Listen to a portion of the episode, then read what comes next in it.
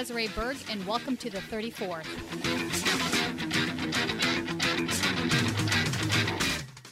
Hi, I'm Tina Desiree Berg reporting for Status Quo News. Yesterday, the California Assembly was set to have a floor vote on their Medicare for All single payer bill, AB 1400, and it was pulled at the last minute from the bill's author, Ash Kalra. Here to discuss this with me today is Amar Shergill, who is the head of the Progressive Caucus for the California Democratic Party. And he also sits on e boards, which means he's basically in leadership for the California Democratic Party. Welcome, Amar. Good morning. So last night was a wild ride. We had you on uh, yesterday, and I know you had one eye on the assembly floor, floor as we were discussing uh, the aspects of AB 1400, the single payer bill but I did not see coming what actually happened yesterday. So after you got off of our live stream, a couple hours later, basically the bill was pulled um, without uh, foresight or explanation beforehand. Um, what gives? Yeah, I mean it's a big surprise for every us. We every one of us. We had expected a floor vote. There was never any discussion of anything other than that, and we were prepared to you know, recognize and lift up those folks that are with us and, uh, you know, criticize and, and force consequences for those that weren't. But uh, we didn't get that vote, and we didn't find out until just before the end of the session from Assembly Member Kalra that he had had uh, conversations with folks around the Capitol and arrived at the conclusion that, um, in his estimation, that that was the best path forward for the movement and for the bill. And obviously, a lot of us disagreed with that. In fact, let's talk about that. I joined your uh, Progressive Caucus debrief call last night. Um, Ash did show up to the call to talk about the reasons he did what he did, and he was roundly taken to task by most of the activists uh, and delegates on the phone. Um, you're right. One of the things he mentioned was the reason he did it is he thought it was more beneficial for the movement in the long run. That he thought that perhaps some of these assembly members that were going to vote no could be moved to the yes column in a future date. But here's the deal: we don't get to bring this bill back now for another year, so it's going to be next January. Um, one of the criticisms that he experienced was that he did this unilaterally, unilaterally, meaning he did talk to his activist partners partners before making this decision. And I think um, the impression I got was that most of the activists on the phone realized that the bill wasn't going to pass, but that wasn't the point. The point was to get the assembly members on record who weren't going to support single payer in the state, which is something that is massively popular with uh, constituents and voters in the state. So why would he do this unilaterally when it would be beneficial for the movement to find out who those assembly folks are and either replace them or lobby them? Yeah, I think we can certainly talk about you know the two paths. Uh, you know, the path we wanted to follow with a with a vote and then an accountability project versus his path, which is no vote and then you know try to come back. But one thing that he admitted yesterday, and all of us were upset about, is that there's just no consultative process on his decision. You know, if he, if, you know, he came to us a year ago and said, "I want you to buy into this process." He came to the California nurses, and we agreed to work with each other, and there's trust built on that. If at any point he was considering, a, you know, not having a vote, then we hmm. deserved a consultation. And without that, he shouldn't have taken that decision because it's not just this one project, right? when assembly members do that, it damages their reputation. And if he's a leader in the movement, it hurts the progressive movement. So the next time the bill is up, there's no guarantee that folks are going to be willing to follow him or the nurses are willing to work with him. And then you got to start fresh with somebody else. Or we have, you know, some folks who say, all right, we'll go with him, some folks who don't. So it, it doesn't really matter, you know, what path we take from here. There's some damage done to his ability to lead the movement. Um, and you know we'll try to to bring things back together but it just makes things more difficult. And when you know we believe we were going to get a vote we should have got a vote. Oh indeed. And you know part of the process was that uh, you folks in the progressive caucus had made really clear that you were going to withhold endorsement from any assembly person that did not vote yes on this bill Ash knew that, they knew that. So it sort of comes across at this point um, that he was protecting these individuals from losing endorsement. Do you think that's true?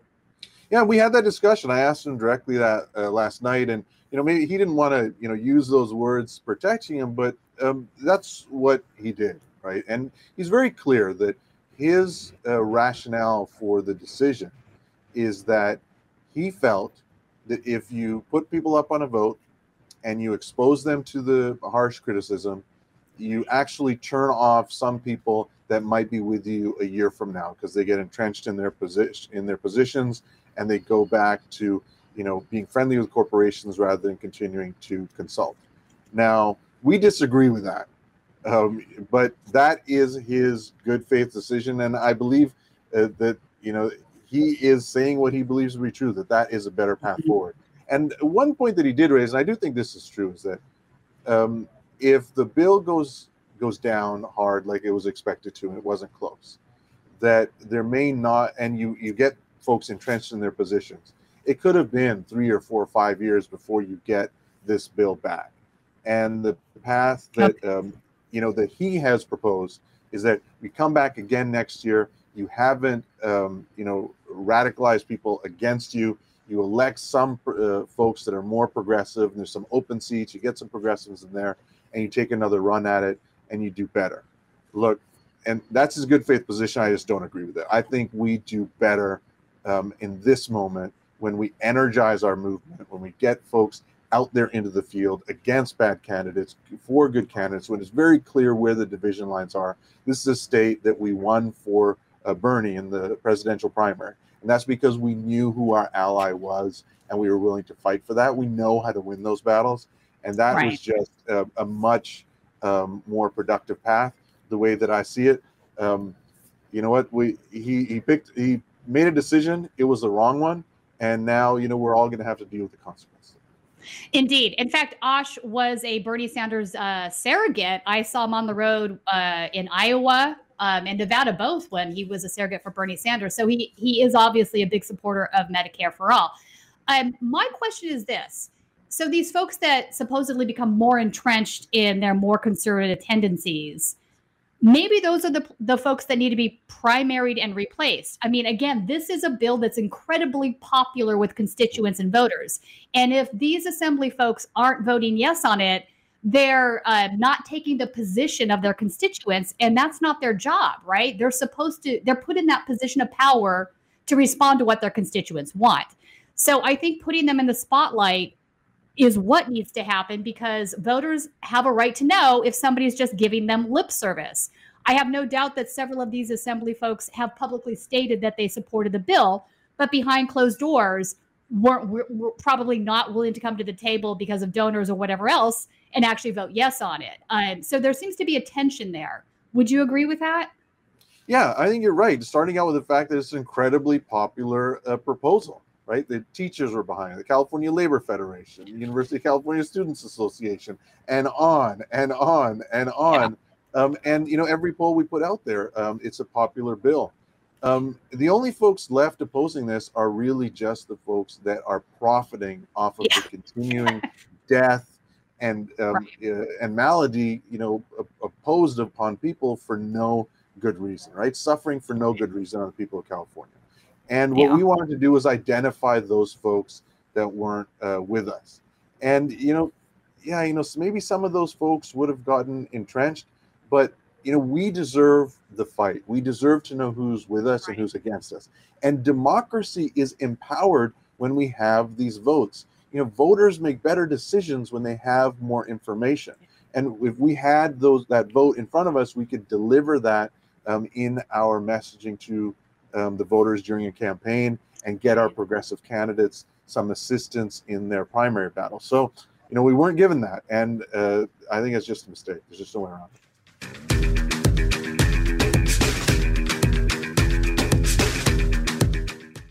Um, look, folks, it's a it's a tough night. It's just no way around it. We uh, put a lot of effort into this over the last couple months, myself included, and some of us have been working on this for over a year, right? And um, there's just no way around the fact that it's tough. One, it's tough that we lost, that we didn't win, but it's especially tough that we didn't get a vote because what we really wanted was uh, to find out who would go on the record and who wouldn't, figure out who we should be challenging, which endorsements we are going to pull. Um, and like you, I expected uh, today, at the very least, uh, for that to happen. I was always uh, sort of cautiously pessimistic, um, but um, hey, it's a tough night, and uh, I'm not going to uh, beat around the bushes uh, anymore. I'm going to invite uh, Assemblymember Kalra on to just explain what happened today, and then we'll we'll ask him some questions. Uh, so I'm gonna call if you're here, if you can start the video, and then I'll pin your video. Yeah. So um, I mean, the the the question everybody's asking is what happened. Yeah, and I look, I know everyone's angry at me, and, and some are gonna, you know, don't even want to hear from me, and I get that. Um, and look, you know, at the end of the day, a couple things, and I, there was a question there is how does this serve the cause, uh, you know, in, in in getting single payer, because that's really um, you know what we all want. And, and, we, we knew and even you made reference to it Amar that um, we, we, knew it was going to or, or, in all likelihood uh, going to go down today. I think that the the, the vote was going to actually be far more uh, you know dramatic i think that you know we were going to probably be double digits or more uh, in, in losing the vote and so um, you know i had the, the my calculation is a couple things one is um, the vote losing, you know, what impact it has on the cause. You know, I, I think that's debatable. Uh, certainly, I think it's a bad look, but you know, I, I, think it's also important to hold the vote as well. I think that's folks that have that, you know, want to force the vote. It's it's absolutely valid in that. I do think that for the most part, folks know where their legislator is, whether they voted for it or not. And this is the, the this is one of the key factors. We're short for Democrats three seats of which I believe will be replaced by folks that are in support of not just single payer, but 1,400. We have at least several others, a half a dozen more or more, that could very well be elected by January in the same position.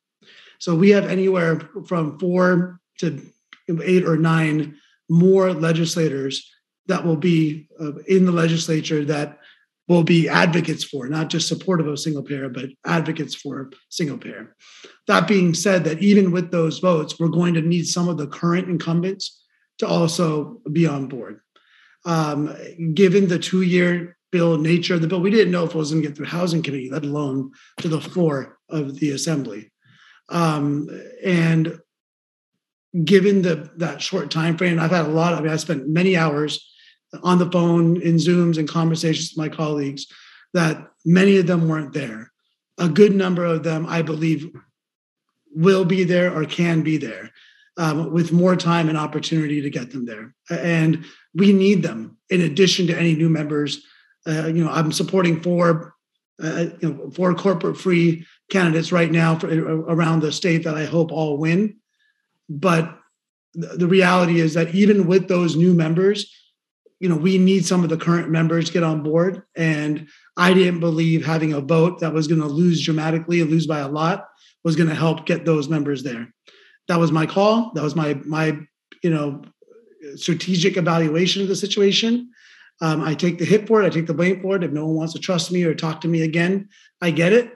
But I don't believe that it would have served, you know, the, the cause of getting single payer done by having the boat and having it go down in flames and you know further alienating you know members that you know would not have been there today but i believe absolutely based upon the conversations i would have, have i've had with them meant numerous conversations that we can absolutely get them there and that includes getting more allies on board more labor allies on board more folks on board that i think can help move more of the votes and so that's not a satisfactory answer, I know to most of you, but the reality is that it was, you know, if we know it's going to die anyway, and it's not going to make it next year, what makes it more, what's make, what puts it in the position to be as successful as possible moving forward? That was my opinion, my evaluation based upon one-on-one conversations I had with dozens of members that rather than having the vote, which you know certainly you'll get an up or down vote from folks, but like I said, I think you probably know where most of the members are already. Um, and I think we had the opportunity to move some of them um, you know, by not having the vote, rather than having it and having them get stuck in their position because well they had to do the vote and it went down in flames and you know they're they're not going to give it another opportunity because it, was a rel- relatively short period of time to get it to folks and to get people to, to dig into it. Um, we were answering questions left and right. One, one, member gave us 26 questions over the weekend that my staff worked diligently to answer. But at the end of the day, um, that member and others, um, you know, weren't there, uh, and we were getting responses from members even as recently over the last day or two as whether they were there or not. This is not something that a week ago this was the plan. Um, it was something that that um, you know using my gut instinct as well as my strategic instinct, my relationship with my colleagues that I believe I can get there um, with with more time, work, and and you know uh, you know working on policy aspects of the bill, very specific policy aspects of the bill that they felt like unless they were addressed, they weren't comfortable going up on the bill. But they, as opposed to some of those that are just never going to be there, which are certainly a number of them as well. All right, so let me ask some of the questions that I know everybody has. And first of all, thank you for coming on and being transparent. You came on before when we were working on CalCare, so it makes sense for you to come on tonight. Uh, but you didn't have to, so thank you for that.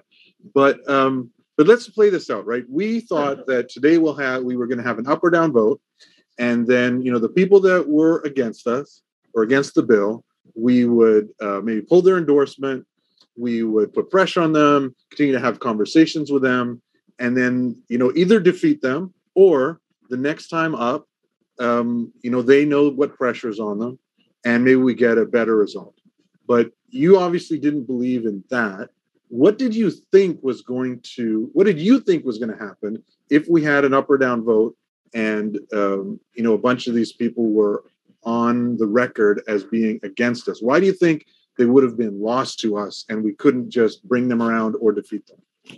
Um, you know, based upon conversations, conversations with them, conversations based upon very specific issues, very specific issues they had with the bill that needed to be worked on. It wasn't just, you know, kind of hiding the ball and just not beat. You know, there were there were some, and I think part of the problem is that, you know, because of the two-year bill process and the the very short timeline for engagement. Um, you know, I, that's the difference. If, I think we put it up for a vote and they're not there, they I, I think most of these folks I'm referring to, you know, wouldn't vote no, but they just wouldn't vote for it.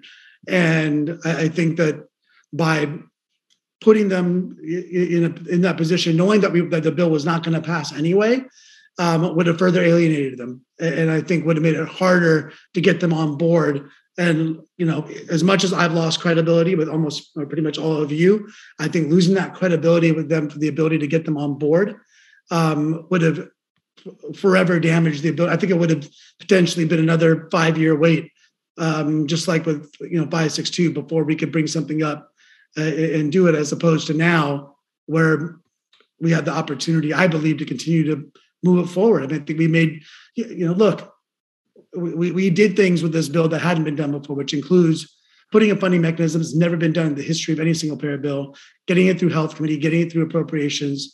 And I, I think that, you know, it was going to die on the floor with a vote or without it. I think that there's a better opportunity um, to get newer legislators in and couple that with some of the incumbent legislators that we can get on board. All right. So um, I mean, obviously, so many of us disagree. I disagree yeah, with that. Absolutely, I, I get it. Vote. I get it.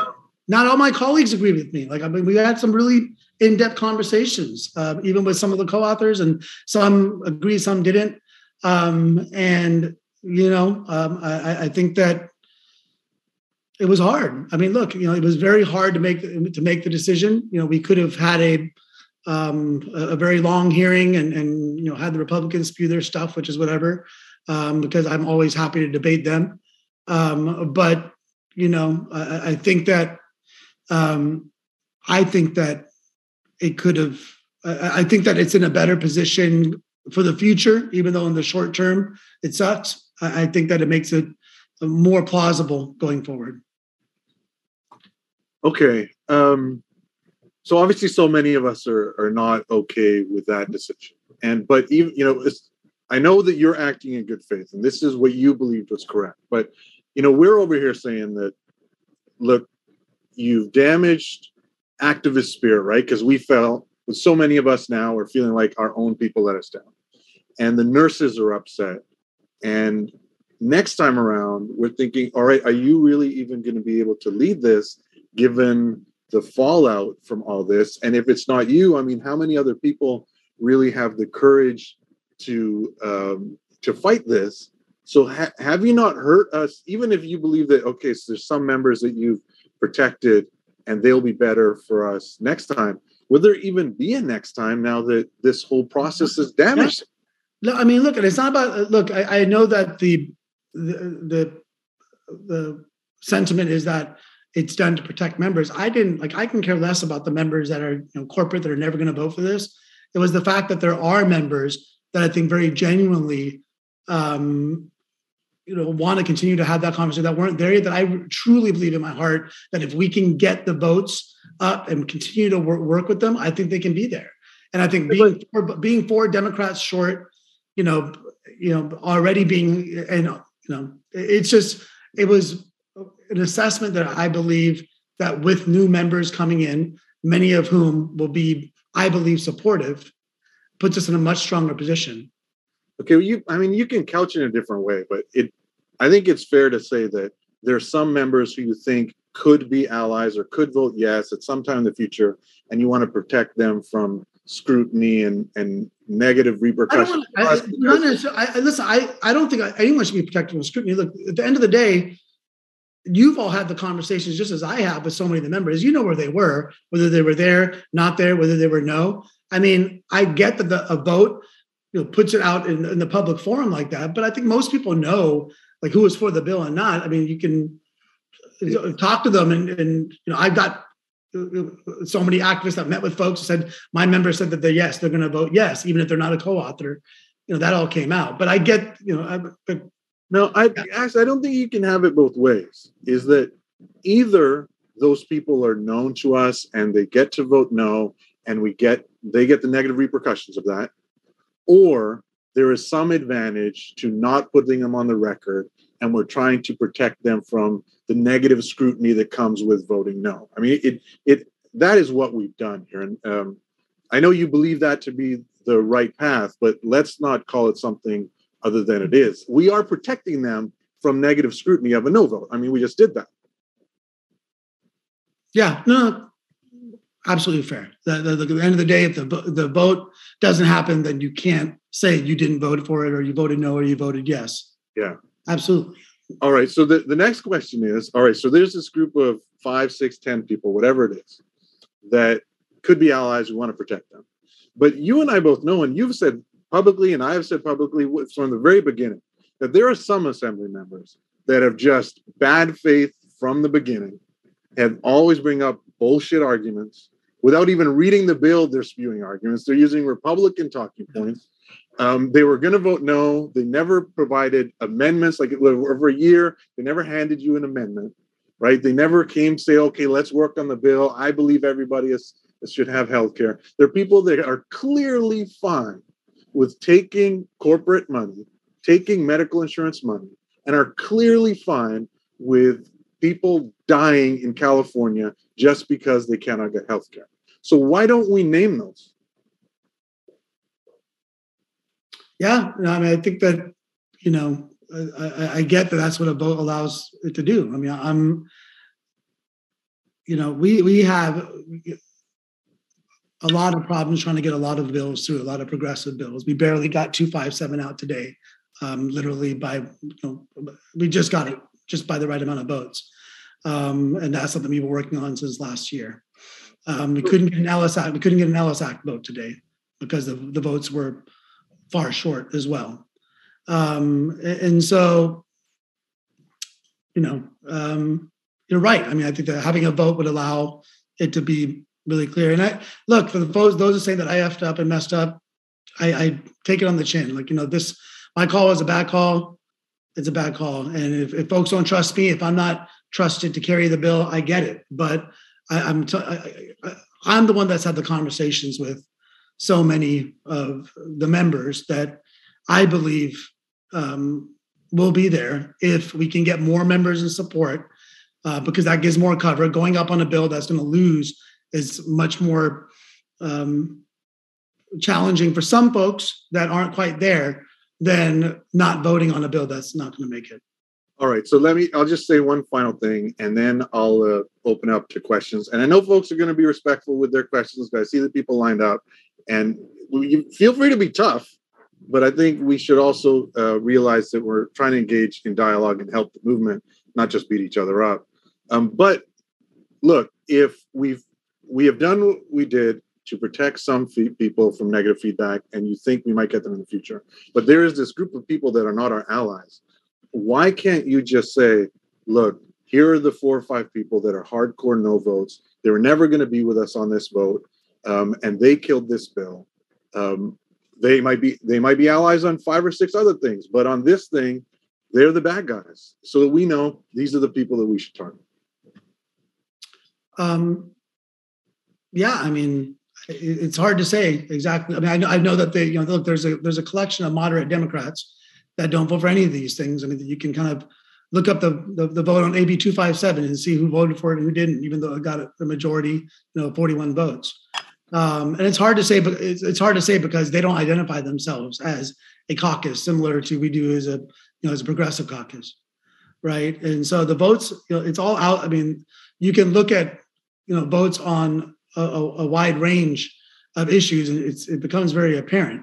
Now, um, there are different there are different voters. There are some who vote more moderate that are in, in bluer districts. They vote right of their district.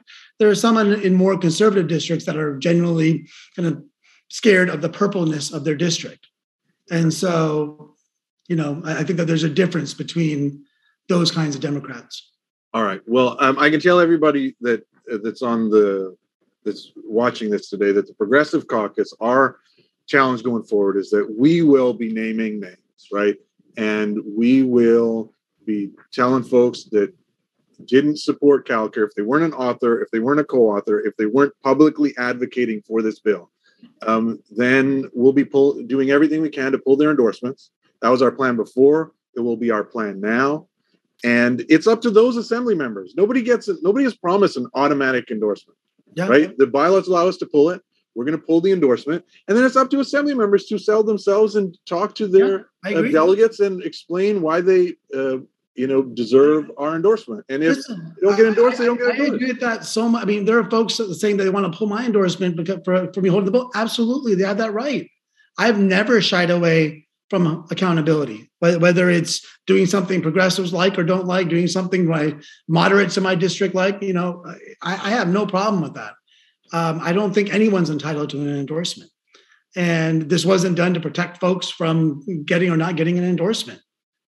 All right, Carolyn Fowler, I'm going to ask you to unmute and join us, please. Carolyn Fowler is the chair of the uh, Women's Caucus and a delegate to the California Democratic Party and a longtime activist. So I'll add her and uh, ask her to start video if she can and bring her in. Go ahead, Carolyn. I'm not sure if you can see me. I'm sitting in the dark because that's how depressed I am. All right, we, we can hear you. Go ahead. Sorry about that. Um, I, I, guess my question is, uh, Amar, and really to Ash. Uh, I had never heard one concrete concern, even from my own member. Full de- full disclosure, uh, Autumn Burke, and I did get she was planning to vote. I don't know whether that's true. They, I got a text saying she has not changed her position on this. That's the text I got this morning when I asked. They met Friday. I asked, what are the concerns that she had? So I don't, all I can say is, according to what I got, she was planning to vote, but she resigned. So that's neither mute. I would like to hear, Ash, what specifically, because we never heard, people were asking people, yeah. What are your concerns so we can address them? And I know you were, eh, like you said, you got 26 questions. Yes. What, but but to, to have something that people could not move this forward, even if ultimately uh, we got to the other side and you know it ended up being a no because we had ACA 11 too. What Well, yeah. that they couldn't bring themselves to support it to move it forward for further discussion is what pisses me off. It, it depends. It depends on some of the members. There was a couple. Certainly, some of them came up with the issues, or some of the issues they were concerned with, What had to do with retiree health care, including those like union retiree health care and the lack of specificity on how to protect that um, in CalCare. Um, and that's something that I committed to continue to work on. Uh, there is issues regarding, in general, some lack of specificity in general in CalCare in terms of the operative language of handing over handing it over to a board, but not having enough specificity as to how it's going to be executed. Um, and, and, I think that was a major problem from a few of the members that said, "Look, you know, we we, we support, you know, the the structure of, of CalCare, but believe that there's more that can be done and, and more work that needs to be done on the uh, on some of the specificity in terms of operative." And my response to that is like on something like this you, you can't be too specific because then you have to go to the legislature anytime you want you want to change anything. You have to have flexibility in terms of the ability for the CalCare board to operate the system. But that was something common. Another common thing was, you know, um, keeping doctors. How do we make sure that you have enough doctors that want to come and work here? That there wasn't specificity in the bill on how to do that. More generalities on that uh, even even from you know folks that were otherwise supportive. But like you know, I even heard that. Like what I mean by that is Jim Wood and others are committed to trying to work on some of those things in terms of how we can actually put more incentives um, in terms of wanting doctors actually come here, um, you know, to actually want to work here. Uh, and so there's there's a list of probably 10, 15 other things that we've been working really hard with members to try to get answers to, try to come up, you know, those issues with the waiver, like what happens if, you know, this is something that this is just a leap of faith and, and, and just believing in it um, in terms of having a, a waiver process. What happens if a Republican comes back in? And so I, I don't think there's a, a, direct answer to that. At the end of the day, are we going to dictate what we do based upon whether there's a Republican in office or not. Like, you know, that that to me made no sense. Um, and so I I've got to I can come back. I have to go to do a five minute thing, but I can come back because I know there's gonna be a lot more questions. If that's okay with everybody, if you guys want to see me, uh, see my face anymore. Uh, no, please do come back. Okay. All right, we'll, we'll see you in a little bit. Thank you, Emma. All right, thank you, Carolyn. I'm I'm sorry, everybody, that uh, we are um, that uh, Ash had to leave for a little bit, but uh, we wanted to get him in so at least you could uh, hear from him uh, and uh, get the basic responses. So um, I know that a lot of you had your hands up and wanted to hear from him. Um, I'm not sure if you still want to speak now or if you want to come back later, but what I'll do next is ask my Progressive Caucus officers if they want to be heard on this. And uh, while we're, I'm just waiting for them to um, let me know. I, I just got to say, look, I don't like that conversation I just had with Assembly Member Kalra. I don't like the rationale. I don't like the fact that we're not naming names. I don't like the idea that um, you know these people need to be protected from negative scrutiny. Um, I don't like the idea that you know down the road maybe sometime we'll get them back. I just don't like any of it you know, everything we had planned for was to apply pressure now. But um, you know, we've been talking about it already in our caucus, and look, I don't think this really changes our game plan. We we always knew it was going to be a tough uh, win, and that's why we were always really focused on this endorsement fight. So, um, uh, to the caucus officers, if you want to unmute yourselves and chime in, I'll I'll let you get in, and then I'll go back to folks who are thinking that they might want to ask questions, but now we're just being asked to uh, comment. Um, let's see. Fatima, are you here? All right, maybe not. Um, go ahead, Mark. You're next up on the list. We'll bring you back for a question if you have a question later. Mark, I will go ahead and wait to uh, ask Assembly Member Kalra my question. All right, great. I think a, a lot of a lot of folks that uh, uh, want to uh, wait to ask uh, the next question. So let me let me explain then what um, is going to happen next, just um, as far as the logistics. So we have a couple of days here. February 2nd is the deadline to submit papers to pull an endorsement. And how you do that is there's a there's a form, and we'll share it in the chat a little bit. There's a uh, specific objection form. Need 20% of the delegates in the district, and the delegates include um, you know the club representatives. They're eligible for this pre-endorsement process. So um, if you get 20% of those people you submit it to the party by uh, february 2nd to 5 p.m i think is the deadline.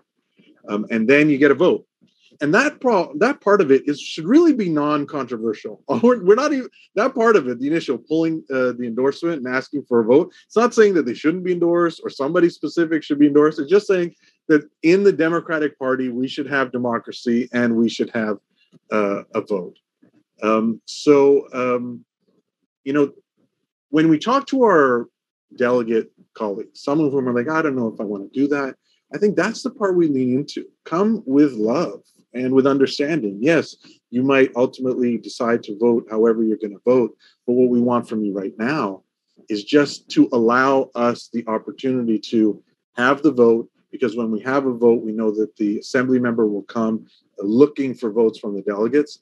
And we need to normalize voting in the California Democratic Party so we're not afraid of it. And we've already heard after this vote, some of our union friends are going to be leaning into this process. So I'm going to be putting up a, uh, link in the chat um, so you can join in.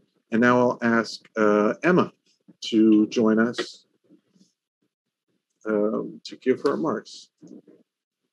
Why am I having such a hard time bringing people on here?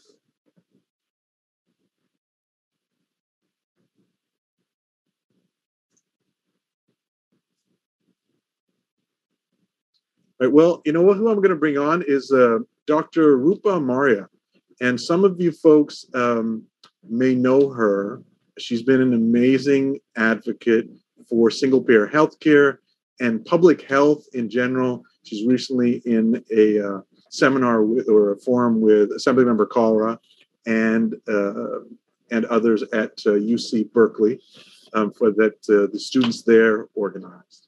And um, I'm going to ask her to unmute and then see if I can bring her on to join us. Hey, Dr. Marya. Hello, everybody. Um, I'm also very um, surprised, feel hamstrung. Um, and I'm questioning, you know, um, what the repercussions should be for Ash because he um, unilaterally decided on behalf of all the people who right now are facing astronomical bills in the face of COVID, um, unilaterally decided on the face of healthcare workers who are suffering un, unbelievable amounts of moral distress. I mean, nurses are walking around crying in the hallways where I work um, he unilaterally decided to not expose his colleagues who are beholden to the corporate healthcare structure. Um, and to me, that is, he does not um, represent uh, the will of the people. So 80% of Democrats are in support of Medicare for all. We have a supermajority right now. We have snakes in the assembly who are Republicans masquerading as Democrats um, how do we expose who these people are so that we can actually get a representative um, governance system? And and Ash is now a part of that um, part of that political ecosystem and should pay a political price. And so how do we hold him accountable for his failure to deliver for the people of california and for all the healthcare workers? I mean the whole thing he just said about doctors not wanting to be here this is california this is California. People aren't leaving, you know, the other uh, wealthy nations around the world that have single payer healthcare. Um, doctors aren't running away from those nations. Um, so this red scare uh, language that he's using is concerning to me. That he's even dignifying those things with uh, responses that we need to be bold and really um, assert that this is you know we're the fifth largest economy in the world um, and with all the other you know major um, economies, we should have single payer healthcare. Um, and it's it's it's really heartbreaking that he did this now and asks us to wait another year um, when we're seeing so many people suffer and we don't yet know the full weight of long COVID on on the people um, of this state when you know our own Secretary of Health has just decided to let you know to let this virus uh, spread.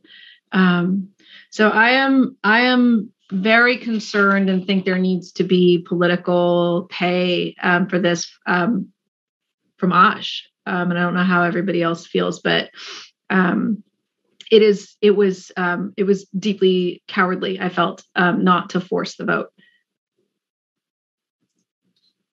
Yeah, I mean, there's just no way around. I mean, for folks that don't know, there was no advance notice. I think, for certainly for me, I only found out just before everybody else found out.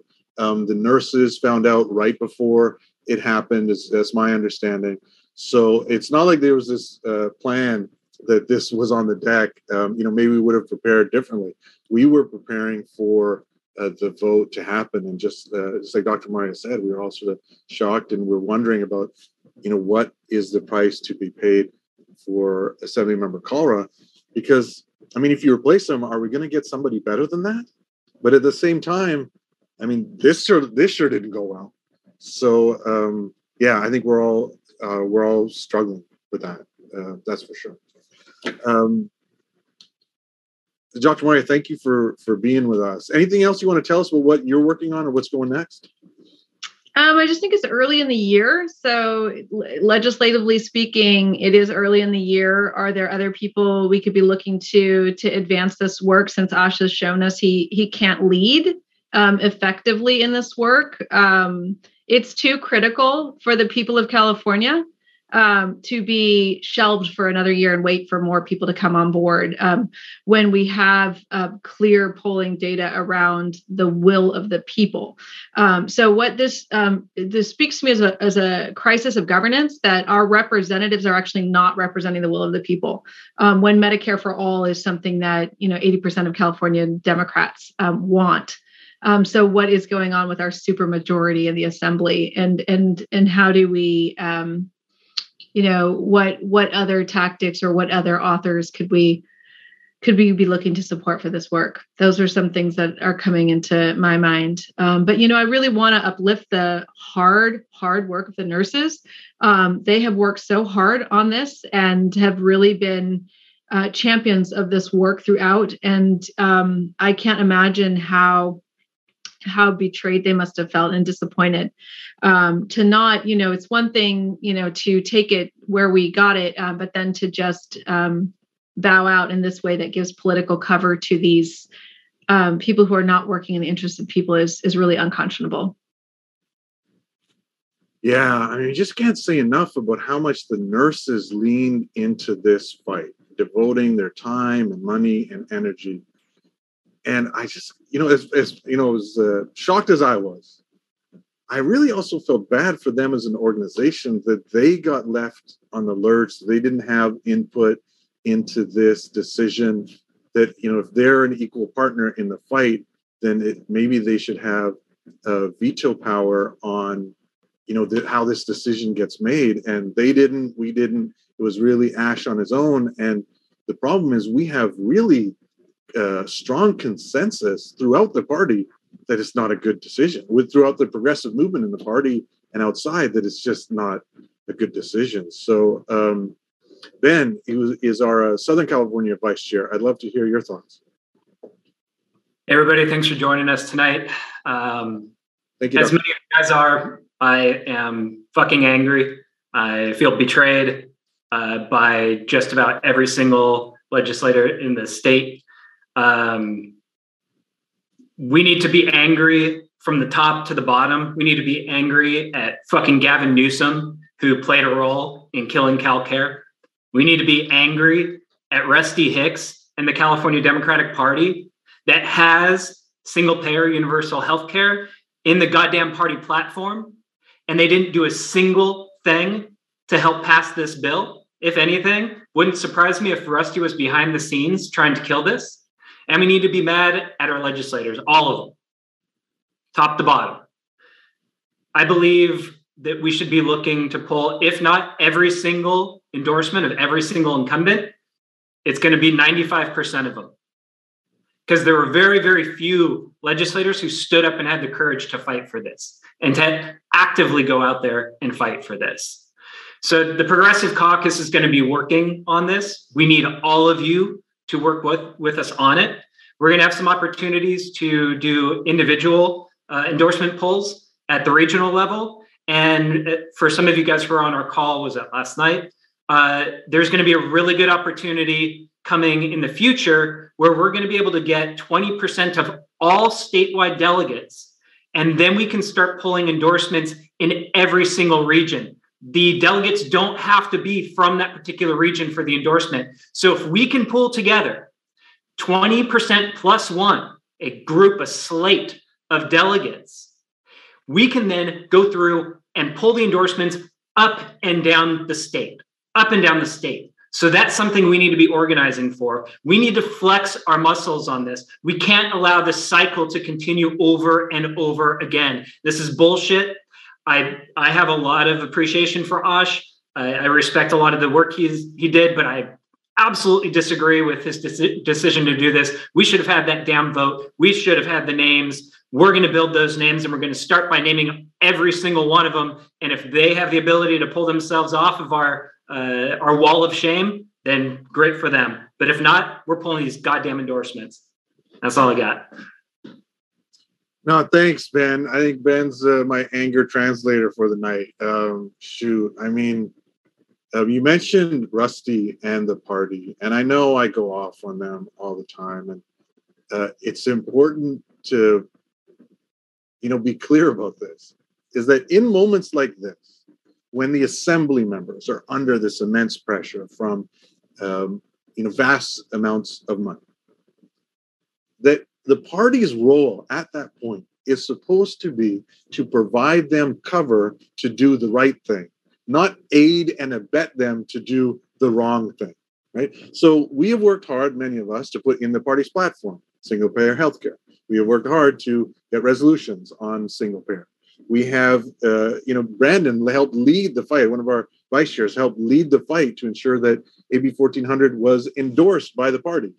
When Rusty was running and there's video out there from this. When he was running for chair, he went up and down the state saying he's a single payer warrior. He's going to fight for healthcare. He believes in the preamble of the party, this and that. And he has been silent, dead silent. So the party is not just in sort of an innocent bystander in this. They are the core of the problem because while they are doing all this other stuff, they are also actively cycling millions of dollars of medical insurance, medical corporation money that they clean. They bring it in when it's dirty, they clean it, and then they spend it for legislators so it looks like the, it's just good old party money. And that's the problem here, right? Is that we elect way too many folks that are beholden to that money and they just won't do the right thing. And I'm just sorry that Ash couldn't be with us on this fight to underline those folks who voted no so that we could really put a target on them. But you know what? It's going to be a little harder. Take a couple of steps extra. Um, the means will look a little bit different, but we're going to name names and then we're going to pull endorsements. And like Ben said, um, later on in the month, we have a second opportunity to uh, do a statewide action. There'll be more uh, discussion about that. Yeah, so just thank you all again. Thank you. I know you guys are all going to be here in this fight with us. We're going to need a lot of people across the state. We're going to need everybody in your communities and your networks. Uh, so, yeah, get ready for us. We're coming and uh, let's do this. All right, so Assemblymember Kalra is with us. I have you on the on the spotlight for everyone.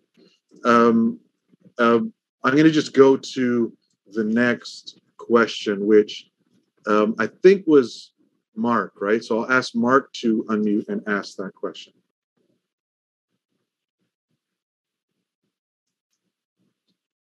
Thanks, thank you, Senator Call, for coming back. Go ahead, Mark.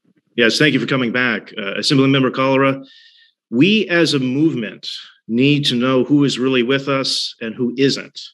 And I will tell you sincerely that no, we do not know where our assembly members are on this issue even in progressive districts. And all of us have dealt with in politics, you know, politics is full of people who say one thing and do another. Pressure and scrutiny is the only things politicians respond to. This vote, win or lose, was important for this movement because we would know who we need to put attention on, who we need to persuade, who we need to pressure, who we need to replace. The Progressive Caucus needs to know who is unwilling to uphold the party's platform. And Democrats have a supermajority. And now we're asking Californians suffering under this indefensible healthcare system to just wait and suffer more. And maybe Democrats will come around. So the question is because you unilaterally made this decision, we do need to ask you who are the no votes that led you to make your decision today? People won't think you're covering for your assembly colleagues if you uncover them. Assembly member.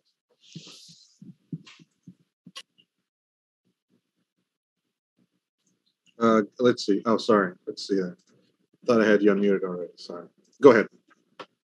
You know, it's it, it's not the no votes. It's those that would have been. Well, it's all the same because a not vote is a no vote, but a no vote is different than a not voting. And you know, some of the issues that were raised by them, I'm not saying I agree with them, um, but I do think that there can be work on the bill to satisfy a lot of them if we had more time. Um, I do think that it was going to go down in flames. I don't think it would have been good for the bill or for the movement if that happened. Um, and so, you know, I'm happy to, like, you know, folks are saying names like of who's going to vote no. I think some folks already chatted that, uh, you know, put that in the chats of folks that at least said publicly they're going to vote no. Um, but as far as the, the not voting uh, or, or undecided, um, there was quite a few of them, and I want to work with them to get them there. And I think I can get a lot of them there. I know a lot of you are frustrated because you want me to call out names, but I'm telling you that part of the reason why um, I believe that we can get someone, you know, whether it's me authoring it or somebody else, that this can be done is that we're going to get a, a new set of legislators that I believe are going to be much more friendly to single payer. And then with that, I think we'll move enough of the incumbents to get it through. It just it was it was going to go down in flames dramatically today. All right, I will say um, it, it is true that through your conciliatory work behind the scenes, we got the speaker to give it a clear path to the floor, and we got the health committee chair Jim Wood to give it um, in the go ahead. We got it out of appropriations so I appreciate your, um, you know, consultative process. But I gotta say, even with all that, um, at some point there has to be a limit. And today should have been it, where we could have, you know, gotten those names. And I, I still think that folks would have valued your position so much and the mm-hmm. work that you have done that they would have given you a pass because you have shown that you're not about that. I don't think. I think that helped in the health committee. Honestly, I think that it helped. I don't think everyone was there in the health committee. Some of whom voted for it. I think it was to, to allow for that for that work to continue. And look, you know, this wasn't like the, we. A couple days ago, we were still not sure exactly what the vote count was going to be. This morning, um, you know, we had a call with the nurses to discuss where we were and both sides, both the nurses, the representative and my, and my representatives that were on the phone with me agreed that we did not have enough votes. Um, you know that, that it would we didn't have nearly enough votes for it to pass. We had the same vote count. Um, you know, and so you know it, it's the, the nurses know as well in terms of hold who to hold accountable who wasn't there.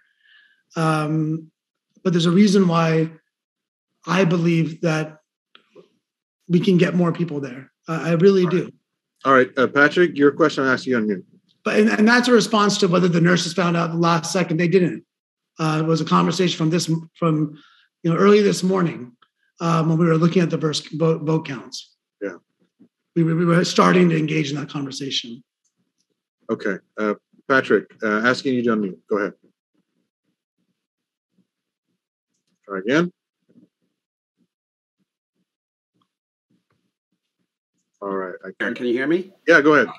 Okay. Actually, some of the questions were already answered, but I, I, I need clarification from Ash. As he said, he kept going back in the beginning of this conversation or talking that he said anywhere between three to nine people were not on board.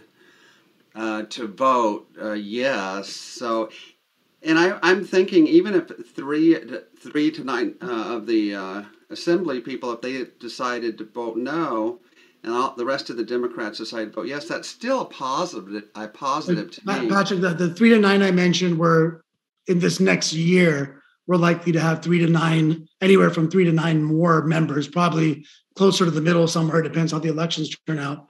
That are going to be um, in favor of single payer and have specifically said they're in favor of 1400 uh, publicly. And so what I mean by that is that that we have a much more we're in a really you know we're down four down we have a we're very short-handed. We lost three members that would have voted for 1400 um, over the past few weeks and months because they they got appointed to different positions. They left the assembly.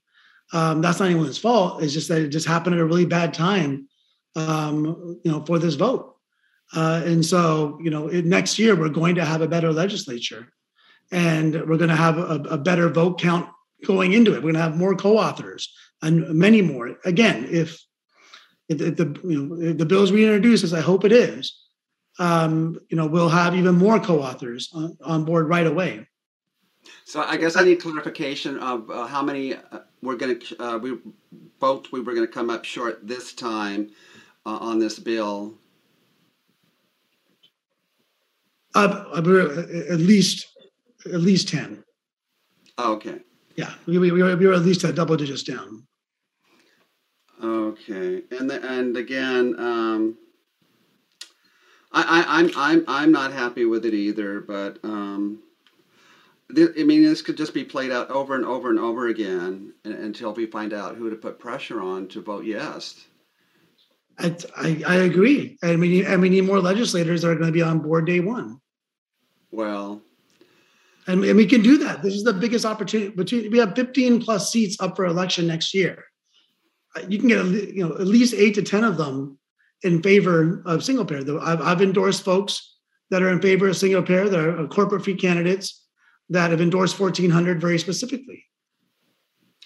I have just one last question. If if um, if CNA and, and also Dr. Bill, excuse me, I just mentioned that there are other bills. There are other bills we have to get passed, including other progressive priorities, and we need votes from you know for those too, including AB two five seven, which got through today. And we have a number of bills that are going to be coming forward this year that are progressive priority bills. All right. Hey, thanks, uh, thanks, Patrick. I appreciate it. Thank um, you. Thank you. Yeah. So you know, I, am going to come to uh, Ron, then um, I'm sorry, Danette, are you next? Are you supposed to be next? Oh, okay, sorry. I'll come to you next. Um, but uh, so, Ash, one of the issues coming up in this is, you know, the nurses were your partner throughout, and they only found out, you know, today that you were uh, thinking about pulling the vote, and they, you know, their statements today were pretty rough um, regarding your behavior. Um, if they want to work with you in the future, are you ready to just bring this bill back in the next session where you can? When is that that it would you would bring it back? I, I absolutely am, and I think we'll be in a better position for it. So when would that be? Um, in January, because that's that's when we would have a new legislature, and that's when we'd have. You know, look at the end of the day, if this bill dies by a vote or by not being heard, it's done until January either way. Yeah. All right, and I know people ask you for names a lot of times, and I know you, you're basically not going to name names because you want to continue to work with them and I don't know protect them from your the negative well, energy you're going to put on them. But I mean, we see in in DC and in California where folks do name names and they say, look, this person was an obstacle, or these four people were an obstacle in getting this bill passed. So I know you're not going to say that tonight, but it just doesn't I'm, feel or sound right. I'm happy. I'm, I'm happy to you know, as we go forward, happy to have those conversations, including meeting with some of those folks that are undecided or that aren't there. All right. So, um, Danette, and, and bringing bringing a couple of you with me and having those conversations, to bringing Dr. or anybody else with us to have those conversations with those undecideds uh, and with the nurses. We had we had nurse nurses with us in a lot of the meals we or a lot of the meetings we had over the last two three weeks. Yeah. Can okay, I go? Go ahead. Um, Assemblymember Ash, um, I wanted to bring up a couple of points. You've pissed off the wrong group of people. Um, And no matter what you say here tonight, it's not going to make it better. The trust is gone. Um, we are uh, now aware more than ever that the whole Democratic Party is nothing but a cartel at this point. Um, you need to name names. Um, I can't tell you how furious I am. I haven't been been in this fight for as long as a lot of the people on this call have been, but I can see the corruption from a fucking mile away. Excuse my French. This is, I can't even tell you how many hours of toil and sweat the majority of people on this call have put into this issue. We have we have to wait another fucking year. Do you know how many more people are going to die from this pandemic? Not, I'm so angry right now. I can't even think straight. So many more people are going to die from chronic disease that can't get in right now because of our broken healthcare system and our, and our broken hospital system these people, you know, you're protecting the wrong people. We need the names. You you can't say that you're working on other bills. This is the one that needs to pass now. We have people dying. I don't think you realize what you've done, how much trust you've broken at this point, how much damage you've done to the hope that we had. Okay.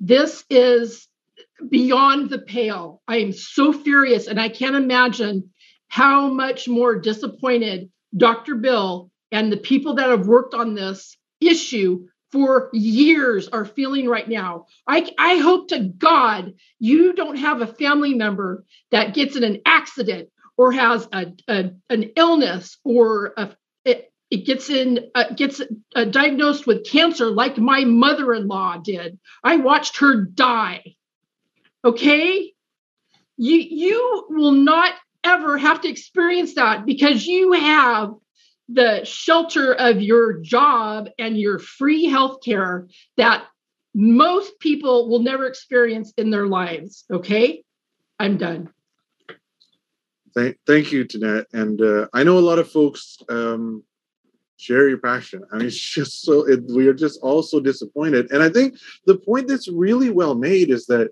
and I, I've said this before, uh, Assemblyman Kalra, but I'm going to say it again because I think Danette really leans into this. Is that I know you come from good faith in saying that we will bring these people along, and that will help the movement by you know getting them in the future. But on the other side, there's so much damage to the movement by not having a vote and crushing our souls today and not, you know, not prepared for it. It's just, I, I, I know that you've made the decision you have, but I just feel that no, I look. I, just I, am not saying. Listen, I, I, think you all are making it very clear. I'm not saying I made the right decision, and I'm not saying, you know, um, that that, you know, my evaluation of it is correct. I will say that when we have more members, which we we're guaranteed to have more members that are supportive of single payer and 1400 next year than we do right now. The bill was going to die either way, and it was going to come back at the earliest next year anyway.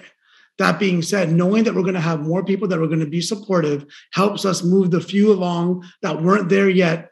Because when you get a higher vote, and you get more people in support, and you have the opportunity to, you know, to continue what everyone's been doing, including you know folks have been meeting with their members and the nurses meeting with folks and me meeting with folks. I mean, I've spent more hours on this than pretty much anything I've done um, in my elected life, and I and so this is not something that that I take lightly, but ultimately I want to make sure that single payer healthcare is successful. And I want to make sure it's successful as soon as possible. It was not going to be successful today. It can be successful next year. Okay, well, at least I can say that there's probably zero assembly members in the legislature, maybe one or two that would show up here to answer like this. So it's not all negative, and I, I do appreciate you showing up. So um, I, will ask, have a few more people come on with their questions. Uh, Ron, uh, you are next.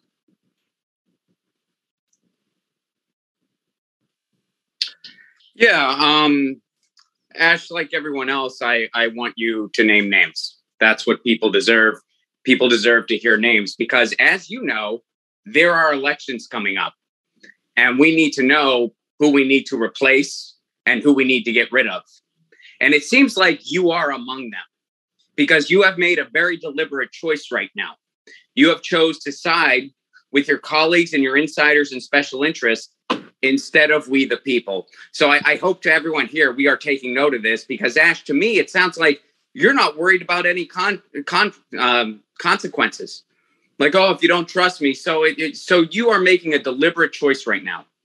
What you are doing is at best cowardly and at worst deceptive, and we are sick of it. So I am asking you one more time, just like everyone else, and more people will after this, to name names. And if you don't, we will be replacing you. We will get a more single payer friendly legislator, and you will not be among them. All right. Um, um, Manuel. All right. Um, so I guess uh, I'm I'm seeing him take a lot of hits, so I think I'm going to take some hits for Ash right now. Um, I I I want to first and foremost say that I think uh, it's not the best for him to name names, given how angry it is, angry people are, and how a very well-intentioned mob could look to some of the allies that were maybe on the fence that he did do a lot of legwork to uh, to come over to this side. Um, I do want to say I believe 100% Ash that it was wrong for you not to have the vote. Um, because I think people should be able to stand on their votes and we should be able to see how our legislators uh how they vote and what they you know what they stand for um see this is this is really hard to say because like i i know where you're coming from and i don't think you're a bad guy. I don't think you're Kyrsten Sinema or whatever names people are calling you in the chat. I just think you kind of fucked up here. Um i think we do deserve to see how these people would have voted. Um i absolutely believe that you think you did the right thing at the moment. Um, I, I would just say, I mean, there, I do believe it was also going to fail, but um, this wasn't the time to like not vote and then kind of hold back and, rally the troops to fight again. We should have saw where people stood in the moment. Uh, people worked really hard for this, for it to not go to a vote. And there's a lot of people angry and disappointed. And even if it would have failed, it would have actually let us know who voted or who didn't vote for it. Um, like I don't think you're evil or you're corrupt or anything, but I just think you kind of fucked up. And um, and that's that's really where I stand. I'm not soup like dude i'm i'm a fuck i'm in the democratic party. I'm disappointed all the fucking time. You know what i mean? Uh, this vote wasn't going to to to save anybody's lives right here because there's too many people that are moderate and frankly too many damn conservative democrats that we don't call out enough. Um but you should have let it go to a vote. And I hope that this kind of strategy doesn't happen again. It just needs to go to where people need to actually stand on their votes. That's what we elect them for, not for not to be protected behind the scenes, even though I know a lot of them are your colleagues and whatnot. But I don't know. This is really hard to like get out everyone. You can, I, you can I, I, I, appreciate it. I the, the decision wasn't made to protect folks behind the scenes. I really truly believe that a number of the legislators that I've been talking to a lot over the last couple of weeks will, if, if we get more legislators on board that are supportive, we'll get there. Um, and you know, and I, I, I, get that it doesn't, it may not make sense, uh, but at the end of the day, I truly believe that a vote that would have gone down in flames would have been much more harmful to the likelihood next year of a bill being successful or in the year that follows. All right, thank you. Um, and, and look, the nurses have the exact. I mean, they have the exact same vote card I do. They know. They know where people were. All right, um, Rajir. Did I, did I get the name wrong? Uh, it's Reggie. I spelled it wrong. All right. Hey, Mark. Oh, hey, hey um, Hi, Ash. Hey, you're still pretty cool with me, even though I'm really pissed off today and it's Chinese New Year and it kind of fucked up my Chinese New Year. But um, can you name names of lobbyists and insurance companies? Because we need to go after them. We need to go after them too. Okay.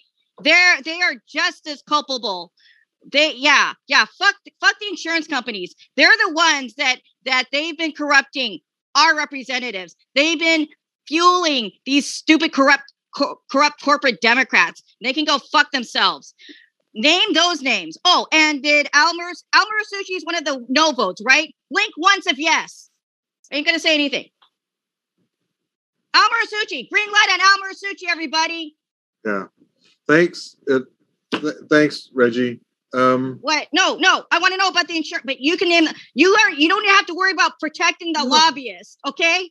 I, I don't say. care about. Law. I mean, I, I, I look. All these ads are running. Just go see who paid for them. I mean, look. You know, at the end of the day, we ex- we anticipate that we're going to get hit hard with millions. I mean, I had, you know, I, I I'm not worried about getting hit by the industry, but they they were very public in in their campaign against it. It's all public information. You But I want see- some lobbyist names, You can you can uh, specific names, and their CEOs. the lobbyists don't talk to me from the industry, you know. So you know you can t- talk to other members that they were going out to, but they weren't talking to me. Not not the industry lobbyists. I saw you blink. That must be Al Muratsuchi. he must have been a no. Okay, everybody, green light on Al Muratsuchi. all right. Thank, thanks, Reggie. Um, and and uh, you know what? Just before I move on to Ridley and then Marjorie and then uh, Dr. Fraley, um, I just want to say, uh, Manuel, before you go, that I appreciate you coming on and saying something that might not be um, popular in the chat. And what I don't appreciate is folks in the chat saying stuff that Manuel, who's out here speaking in good faith and who does the work, and you know, Ash is you know doing. He is here answering the questions and speaking in good faith and okay, like Manuel said, he may have fucked up, but um, you know, let's have that conversation. Uh, Ridley,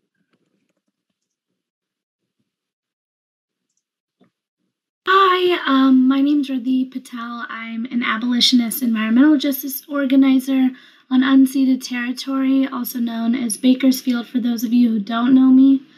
Um, Assemblymember Kalra, the National Nurses Union, and the California Nurses Association were the ones that helped usher the bill in, and the millions of Californians who needed this bill wanted the bill to go for a vote.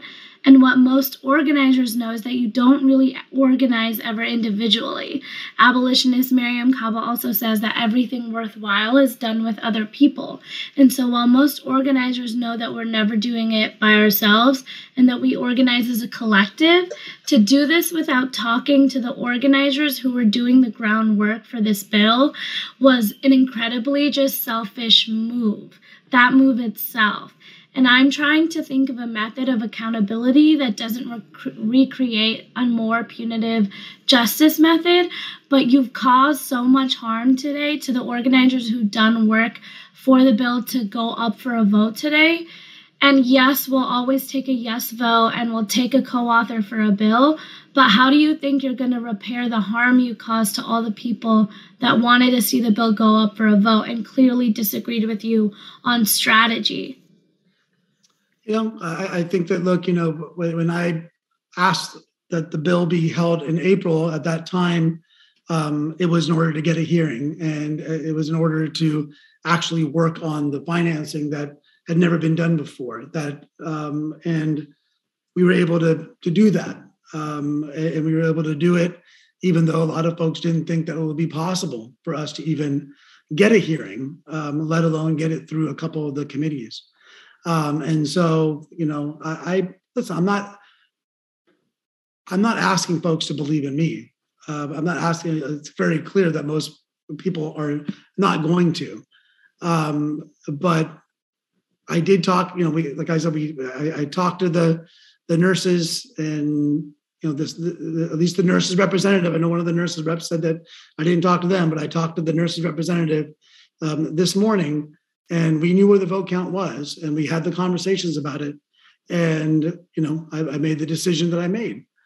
And so um, i get that folks have to cover um, you, you know for you know have to cover for themselves and their organizations. I get that. I'm not in this to cover for myself. Um, and clearly that's not happening and, and so i get that. But um, no i didn't you know reach out to it, it happened relatively fast because over the last couple of days, um, we were getting more and more sense of, of where the votes were.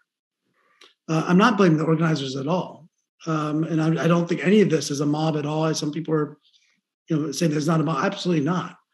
Um, and so I don't know if I'm in a position uh, to repair any of the harm or not. But you know, that's that's my job to try and and to probably fail, but to to, to try the best I can. So I know you only have a little bit of time left. I'm going to make sure we get Marjorie and Dr. Fraley in, but just following up on on Ridley's questions, I thought was really good. Is in a process like this, where you cannot get it done without the nurses behind you, you cannot get it done without progressives and so many other activists behind you, and you ask them to come along with you on this journey, and we all do this. Um, how do we address the fact that you know even that uh, you make this decision unilaterally on the last day in a way that's going to demoralize the movement that we all disagree with? Because this could happen again. Let's say you say okay i'm back for the fight next year. And then you make another bad decision like this. How do we uh, navigate that?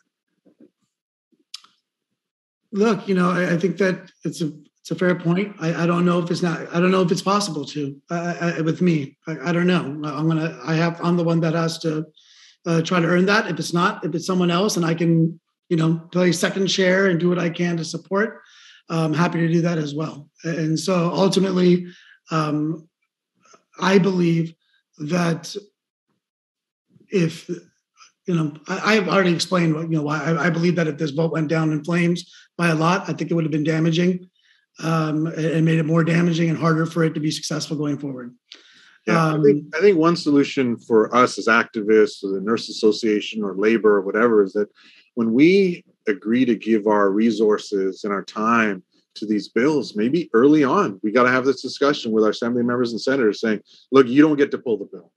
If um, you're, you got to sign on to a document that says you're not going to pull the bill unless we, you know, these four organizations agree to it. And if you're going to pull the bill, then you're going to resign because, you know, th- this situation is just untenable. We don't, as progressives, we do not have unlimited um, resources and mental capacity and energy and emotional willpower to absorb these kind of losses um, regularly. We just don't. Um, Marjorie, um, thank you. Thanks, Ridley. Really great question. Asking you to unmute, Marjorie. Okay. Hi. Thank you. Uh, Assemblyman, I'm Marjorie Sturdy. I'm Modesto Progressive Democratic Club president in Central Valley. I'm an elected delegate. I'm a private business owner and a single mom. So I have multiple layers depending on single payer healthcare. I can't quit my day job to run my full time business because I can't afford healthcare for me and my son outside of something like a single payer healthcare system. It would cost me $1,000 a month just in premiums alone, not to mention deductibles and copays. And you know the you know the story. Um, so uh, I'm going to piggyback a little bit on what Amar said in that, you know, this is the resources that it takes to get public perception to gap to to support something like this comes from grassroots. What you're talking about, your decision today was made based on old politics. You know, you don't have enough support, so let's just wait till we do have enough support. We now know, based on the number of people on this call, that um, and around the state that are progressive that the new politics is our grassroots our grassroots uh, energy is what is going to get this bill pushed over the edge and there are tons of other very historic bills that failed in voting um, all over the country that later passed because somebody had the courage to put it up to a vote to start with and it failed. And so that started the conversation. And that conversation could have started today. And we could have been able to start changing public perception so that not just 80% of the state agreed 100% of the state agreed. And every single congressman would have and, and every single assembly member and senator would have had to pass this bill some version of this bill next year. Um, and so i just feel like you've handicapped us. And I really hope, like Amar said, this is not something that um, you will do in the future. You will think twice that the new politics is that we have an amazing group of grassroots volunteers on this call and around the state that are willing to support this bill and work for free, despite all the other jobs we hold and all the other roles we we we try and accomplish. That um, that we can make this happen, but we can't do it if you're going to play old politics. Okay. Um, but again, I want to piggyback on what Manuel said and thank you very much for all the work that you've done. I know that it must have been difficult. Um, just please understand that that that that we need to progress past this. This is that, like I said, old politics. And please, please, please do not do this again.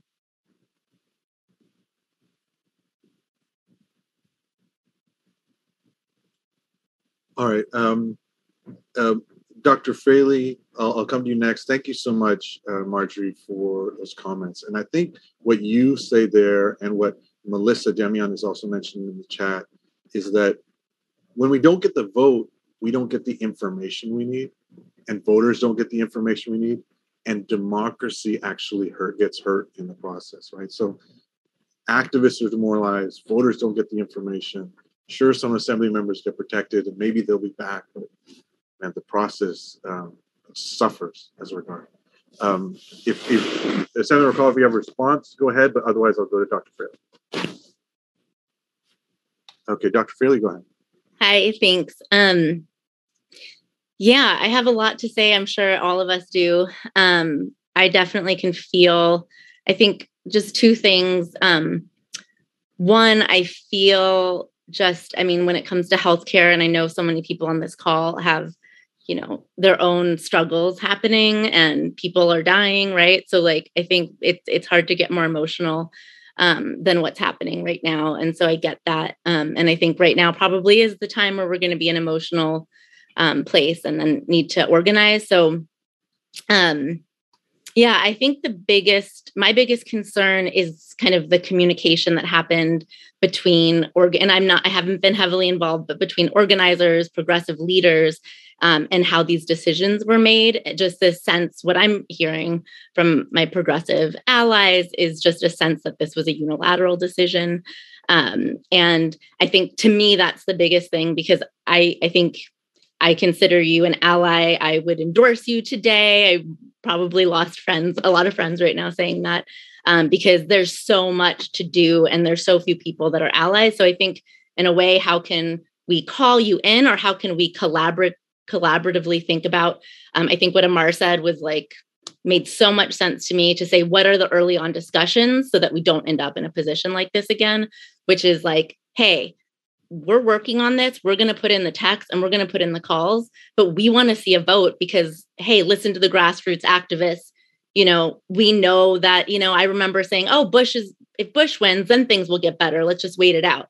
So like I think all of the people who are like actually sitting in waiting rooms with their, you know, fathers with cancer getting chemo and crushed under bit like to them, you know, the politics of oh, people are going to say no. I mean, it doesn't really matter when you're the one sitting in the audience um, watching and sitting back saying I can't even sit in the audience watching. So to me, I think there's an opportunity because you know i don't know you personally personally but like i have definitely crossed paths with you you're with a district right next to mine and I know that I have a deep belief that you will work with us.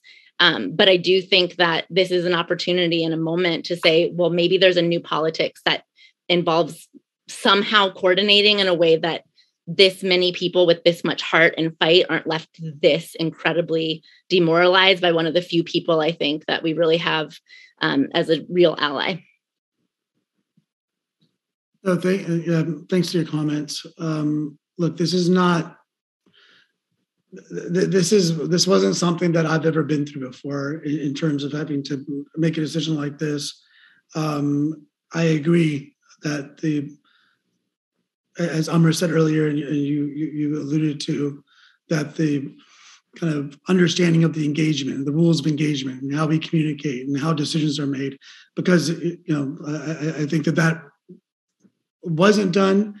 Um, should have been done by me uh, in, terms of understanding, um, you know, m- making a decision uh, of this nature. And um, so I agree um, that, you know, um, it, it, shouldn't be, uh, there should have been a better understanding of of a decision like this being made, uh, and that it, that it that it's not not mine to make unilaterally, as as someone just said, and I see that, um, and that was you know a, a, a grave mistake on my part.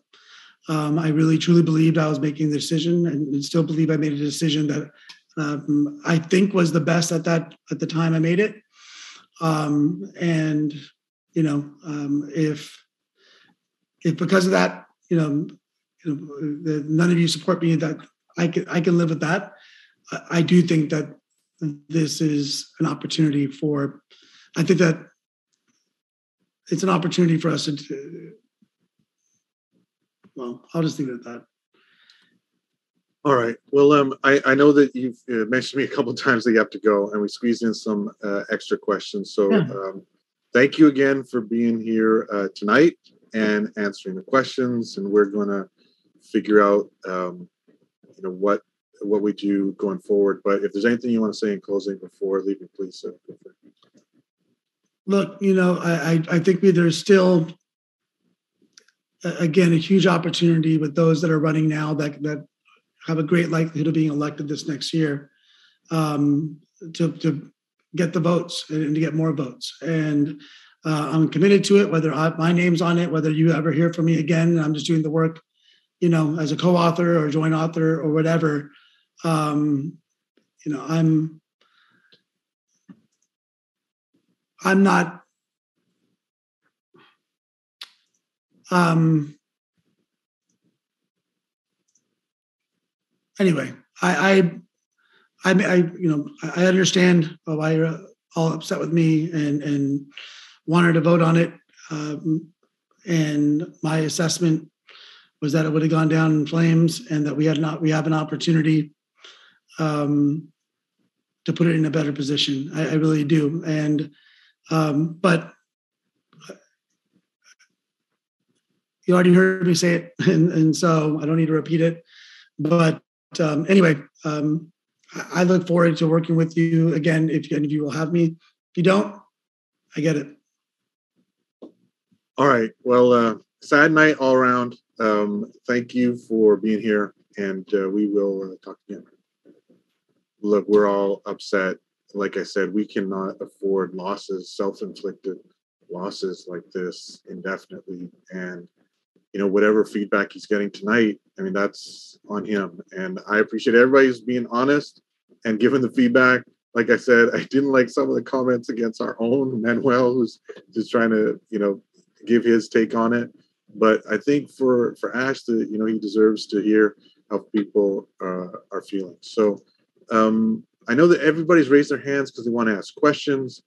Um, I'm going to put in the chat right now a link which is for the endorsement fight volunteers. So the next two days, we have to reach out to delegates to pull endorsements from a lot of different folks. And starting tomorrow, we'll name names and uh, we'll have a list out there, and we'll uh, you know do what we can to pull as many uh, votes uh, for endorsement as we can. And quite frankly, whether they're allies most of the time and not on this vote or whatever, even as you said, Assembly Member Kalra said, and I've heard Ro Khanna say before, Two, our people deserve in their in their districts, our progressive allies also deserve a vote against them so that they come and talk to our folks. I don't think there's any reason that there's any um, you know sacred um, legislator out there that we can't pull an endorsement vote on.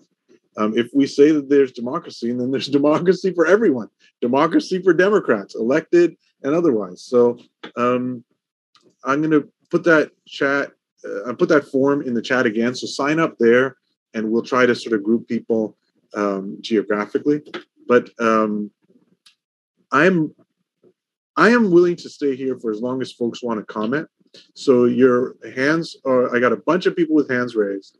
I'm going to start with Ron, and uh, I'll give you a, a couple minutes, Ron, because we want to make sure we get to the next person too.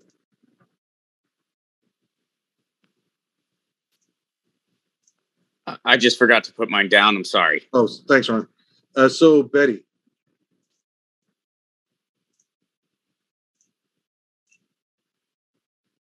Go ahead.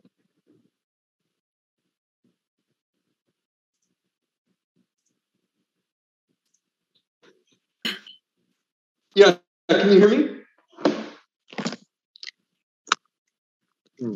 So I'm having problems. Can you hear me? Quiet. There you go. Okay, so listen, it is obvious that we cannot trust any of these people. Okay, I'm, I'm talking about all of our legislators, whether they say they're progressive or not. We got to stop as a party trying to uh, get these people elected, elected and waste our time consumed with this, especially on issues like this, which they are never going to come to the table for. They are never going to pass, no matter if it's on our platform, no matter if our county committees um, uh, uh, vote to endorse it. We have our, our delegates endorsing it. It doesn't matter. I'm sorry, but we need to take this to the ballot and we need to, that is all. Need to take, we have 200 and something people in this room. We work our asses off. We take it to the ballot and we take it to the people. This is, this is, we're never going to get this passed. The money that is going into these people's pockets is just too powerful. And the fact is, is that even if they are not taking money directly, they are affected. The people that are affect them and their decision making. And that's why Ash um, uh, pulled it. Okay, just let us know. Let us know who were who was against this. But we all know who's against this. Pretty much all of them. Okay, so we can sit here and say we want their names, but the fact is they're all of them. Why do we want their names? Do we want their names because we're going to primary them? I'm not wasting my time priming primarying them on this issue. We go to the ballot. I know that people will disagree with me because oh, we have so much money against us and we'll not be able to do it. Well, you know, you know, go by what Nina says. It, you know, it's impossible until it's done. Go by what Mandela says, impossible until it's done. We take this to the ballot. We have we have already on record 65 percent of people in the median income have said that they will they want a government run single payer system. They answered that question. They did not mind government run. We take it on the road. We go into the purple areas and say, this is what you're missing out on and your legislator is voting against you every time. So you need the power to get this for you. And we put it into their hands. And we put it into our hands because on this issue, we what do we wait another year for them to put it on, uh, uh, br- bring out a bill and introduce it, and then we go through the same shit all over again? All right. Th- thank you, Betty. I, I, appreciate it. I just want to get to the next person. Thank you so much. Um, Braden, go ahead. Yeah, so I looked at Fatima was in the chat, but what I was going to ask Kalra is, does he support Fatima over Gipson? Because that's what the crux of it is. If he doesn't support her, then his whole thing that he's saying doesn't even make sense. So, do do people know the answer to that? I looked quickly at her website. He doesn't endorse her. So, if he's not endorsing her, then the whole thing about we we got to elect progressives and it could look 15 better next year. That's the most simplest race where he needs to be endorsing Fatima. So, that was that's, my that's question. a really good point. Um, I don't. I'll let uh, Fatima answer that. So I'm not. I'm not 100 percent sure where that is. Um, go ahead, Jacob. Thanks.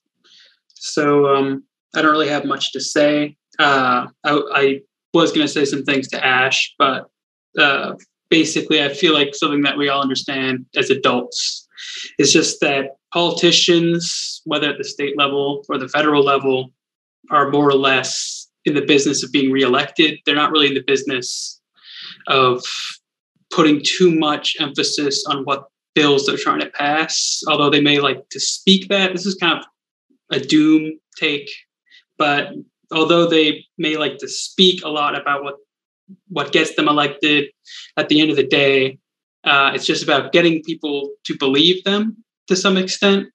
Um, and the, if you really want to know what a politician believes, you look at their actions. And I think we saw some actions uh, this afternoon uh, about what Ash really believes or who where he puts his vested interests in.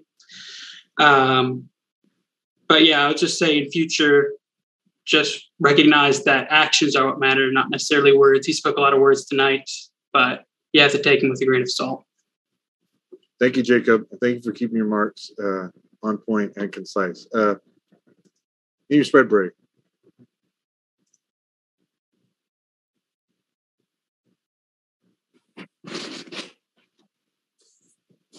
Go ahead. Was it me? Yeah. Oh yeah. Hi. Uh, oh, I, how did I come with Mimi spread break? It's it's uh, Paul Paul Sherman uh, in okay. North. Hi, North North North North San Jose, and uh, I'm I'm in um, a constituent of Al- Alex Lee. Great uh, Alex Lee here, and I guess I have a you know one. I was very I'm very Im- impressed with the the first committee, uh, the healthcare committee uh, uh, meeting. How cool headed and charismatic Ash was. He spoke very well and didn't let anybody face him. Get you know he he didn't let him get uh, himself defensive or put in any any defensive position. Really cool and nice. And and and I thought that's wow, great. And then the uh, the second committee went uh, very quickly. But I guess the three questions I have is number one, how is the decision process made to pull the bill? I guess maybe it's answered already. My ignorance uh, shows in that point. It, uh, is only Ash because he's the main author of the bill? I thought that's there all were his other, decision. uh, it's all his decision, and so there's another no other. You know, can there be a system where the principal co-authors all the list of senators and assembly people that you know have uh, either a consensus or majority uh, vote in into pull or not pull a bill that you know gets some democratic transparency within the people that we uh, that the legislator allows to put their name on you know that piece of paper that says I support that.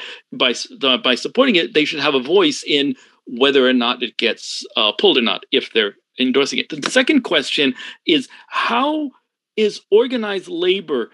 Uh, how, how is the notion? I, I've heard a lot of people talking about organized large labor is reluctant to change their past wins. All the all the strikes and things that that have led to certain you know you know hard fought battles to, to gain things i've i've gotten a feeling that there's a lot of labor organizations that really and i might be wrong here um, are opposed to even thinking about getting to another single payer system because what they have does well for them and as they age they don't want to change it. If it's not broken don't mess with it um, for lack of another word. Um, in other words how how right or wrong is that idea? And then the other uh, third third question is are legislators are moderate democrat legislators opposed because they're simply just gutless or and they have no balls or are they and timid or are they really you know truly moderate and and absolutely vehemently opposed to single payer in, in the first place? In other words are we dealing with progressive democratic uh, or non-progressive moderate democratic enemies if you will that are really timid that can be swayed or not even timid at all that are just opposed to it? So those are three questions all right. Um, I guess I'm supposed to answer ask, answer the questions, but um, as far as the the unions, I think they endorsed this. They didn't lean into this fight, eh, you know, as much as say some fights, but they did endorse it. And um, uh, former Assembly Member Lorena Gonzalez came out and they did make some statements on behalf, but they probably didn't twist arms maybe too hard. Um, as far as uh, your last question, I think a lot of the assembly members are just uh, garbage and they're only concerned about getting themselves elected. And the few that are reachable are only reachable because you convince them that it's in their self interest. I mean, that's just my take on it. Um, Sarah Wolf.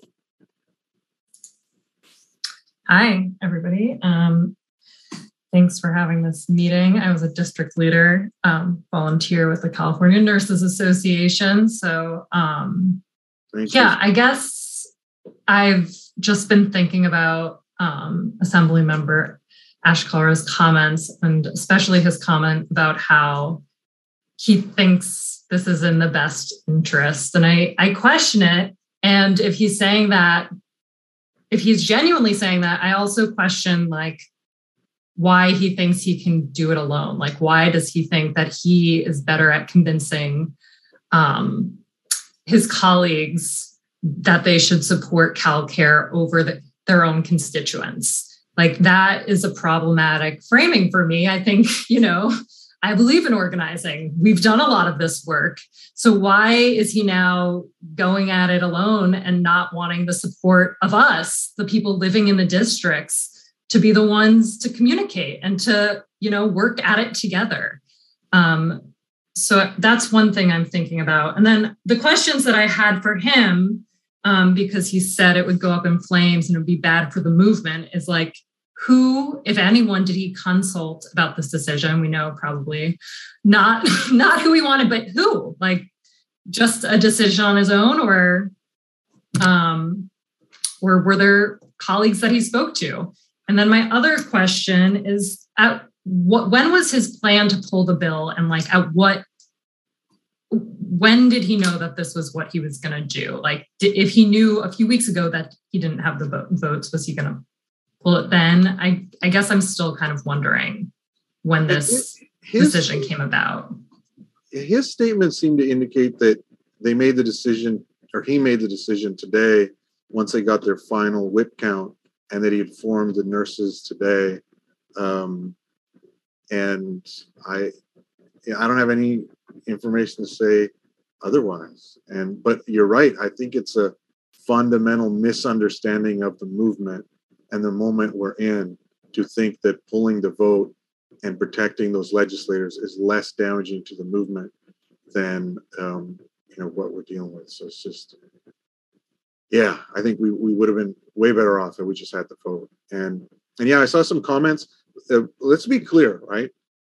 About labor a lot of unions and labor around the state leaned into this fight and they endorsed and they organized and members of the unions worked really hard to make sure their unions organized and we had lorena gonzalez a, future labor of the uh, cal labor fed in at the uh, nurses rally last week. So there's a lot of positive movement. But i think it's also fair to say that this is not their top priority bill. We have seen where labor really mobilizes and you can tell the difference. So, I mean, we should be thankful for all the support we got and also realize that, look, we have more work to do with labor, with ourselves, with assembly members. We, we have more work to do to get this done. If everybody was trying as hard as they could, um, this would have passed, but it didn't. So we got more work to do. There's just uh, there's just no way around it. Um, so I'll bring uh, Kathy in. And thank you, Sarah, so much for all your hard work. I mean, as a uh, you know organizer, I know that you must be just uh, got it. Well, I'm I'm from the 41st AD Pasadena, and my question was: He said that they were losing votes as it went on, but I don't think were we ever informed of that, so we knew to lobby these people that we were losing votes on, because I, I feel we were ambushed on it, we when we didn't know that. Um, yeah, as far as I'm concerned, look, I had the, I knew that we had the authors and the co-authors, and even if you had handed me a list of yes votes four days before, I wouldn't trust it. So I was not really focused on getting that whip count because I know so many of those folks that are yes are still so susceptible to influence in the conversation. As soon as you take your eye off the ball, you'll start losing some of those. So that's like to me, um, that whip count was not as important. But obviously, for Ash and CNA, they have to be working. But for our outside activism, um, uh, we wanted to get every person in every district talking to their assembly members. Um, but yeah, we didn't have any uh, notice. Um, Shawnee, come on in. You're next. Hi, everybody. Um, so, first off, I'm just like devastated that this vote didn't happen. And I think that that was unequivocally wrong. Um, and just to bounce off of what Sarah said, um, like a question that I had that I did want to ask was um, I just wonder, like, you know, in terms of giving the names of these people, uh, I, I feel like there would be use in it. And I wonder what everybody else would think of uh, you know there's these people that were uh, apparently like you know like on the fence. They weren't a yes they weren't a no. And i feel like if we could have gotten those names of those people you know then we could have had conversations with those people. Like if the bill was ultimately going to fail and we would have to do it again in a year at least if we could know you know even tonight even if you know with this outcome of, of the vote not happening. If tonight we could have gotten the names of these people who are on the fence, they're not a yes, they're not a no, and we could start having those conversations because a lot of people who are here you know, on this call tonight are party activists. Um, and we know how to have those conversations. That's how we either got elected or how we are in these organizing positions to begin with. We know how to have those conversations with people who are on the fence. And so I just wish, you know, we could have gotten those names. And I wonder why we couldn't have gotten those names of those people tonight who are uh, on the fence. And other than that, I'm, you know, heartbroken and I'm devastated and I'm shaken and I'm someone who has a lot of trust issues. And so I just feel at a loss and sad. And I'm not sure exactly how to keep moving forward. And I'm glad we're all here together on this call, but I'm, yeah, I'm definitely devastated. Yeah, um, I'm with you. I mean, I, I'm just with you 100%. But, you know, one thing I, I would add, though, is that let's say we got a list of, um, you know, the people that are definite yes, and some that were maybes, and some that were definite no's. The even among in that group, there's like hardly anybody that was actively advocating for this bill, right? The, there's the authors, and then some of the co-authors, and then everybody else is just like, oh, hope it goes okay. I'm just going to moderately say yes and uh, hope for the best, or I'll do a tweet. I mean, the organizing around a bill, which you know could have had a massive decrease in human suffering uh, for the people of California, the organizing around it from the people that say they're leading was not nearly as good as it could have been. So, with that in mind, I don't mind pulling, you know, the endorsement and having a vote on the endorsement of whomever and asking them to prove um, that they're worthy of it. It's not up to us to say you're not worthy of the endorsement. They're supposed to come and, and make the argument. And I'm just against these automatic endorsements, which are on deck in most uh, districts in California. So. Yes, and just to bounce off that, I did fill out the pre endorsement organizer form, and I hope everyone here fills out that Google form. Because um, I think that's a really important thing that we all should organize around. Um, yeah, it's only going to be a few days probably. So it's like two days worth of work, maybe, maybe five. Um, so please sign up and we'll work on that uh, starting tomorrow. Uh, Karen, you're next up. Thank you, Shani. Asking you to unmute, Karen. Uh, hey, everyone. So I have oh, a I few probably, wait, wait, wait. I should probably introduce Karen Bernal is the former chair of the uh, Progressive Caucus, and for those that don't know her, she is the best. Now go, Karen. uh, three three terms. Don't forget that.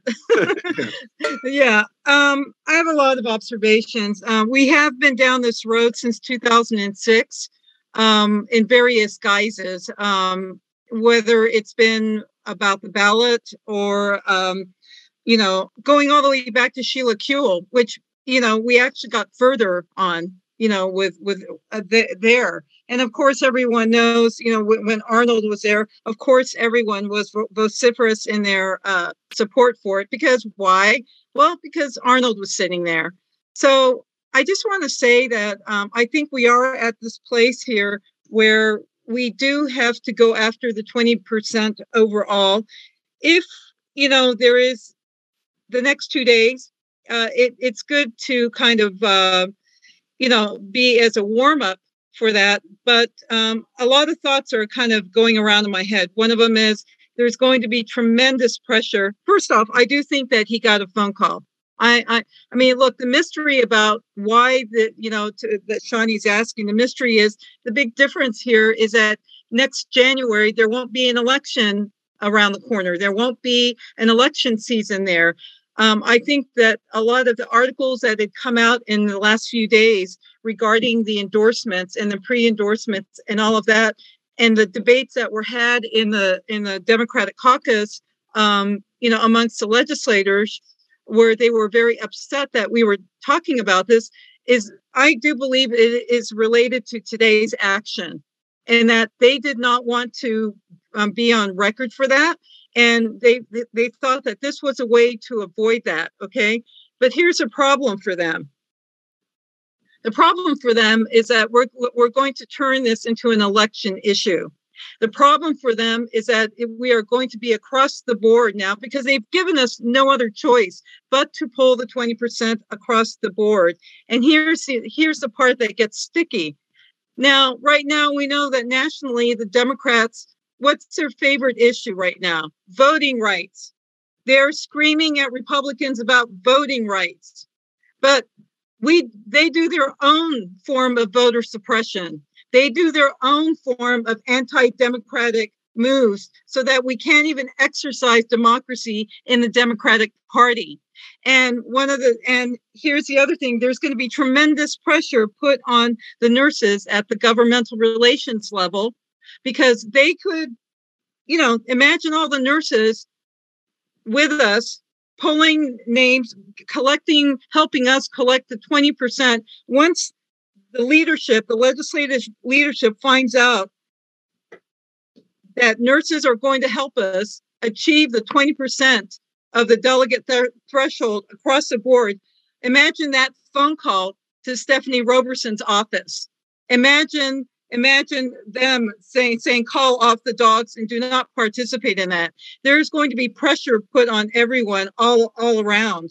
And so uh, we need to make sure that we are in strong partnership that we get the assurance of the nurses that they will help us in this in this regard call through the delegates get the 20% and uh, yeah I, I just want to say this you know we've been down this road before it's an exercise in cynicism and you know what um, they're practicing their own form of uh, of uh, voter suppression themselves because it, they don't want to uh, they don't want to face it the other big point I'd like to make is that one of the things that Ash said was about the fact that the votes weren't there and that this is going to look really good next uh, next year when we get new legislators. But you know that's not plausible. Uh, that's not a plausible argument when the most salient counterpoint to that is that the industry is going to spend untold amount of money into those races to ensure that those people are not elected. And and and and we cannot match that dollar for dollar. Maybe we could if we got to bernie level kind of thing but that's that's the thing. Someone needed to t- say to him so what do you say uh, uh, to the point that uh, the industry is going to spend millions of dollars uh, against those people that they know won't vote their way and they won't be there next year then what that's all I have to say. Yeah, so kick ass with love in your hearts, but but but be angry. You can be angry and and full of love too. Thank you. Thank you, Karen. Karen's participation always lifts the debate. Thank you so much for being here. All right, Isaac.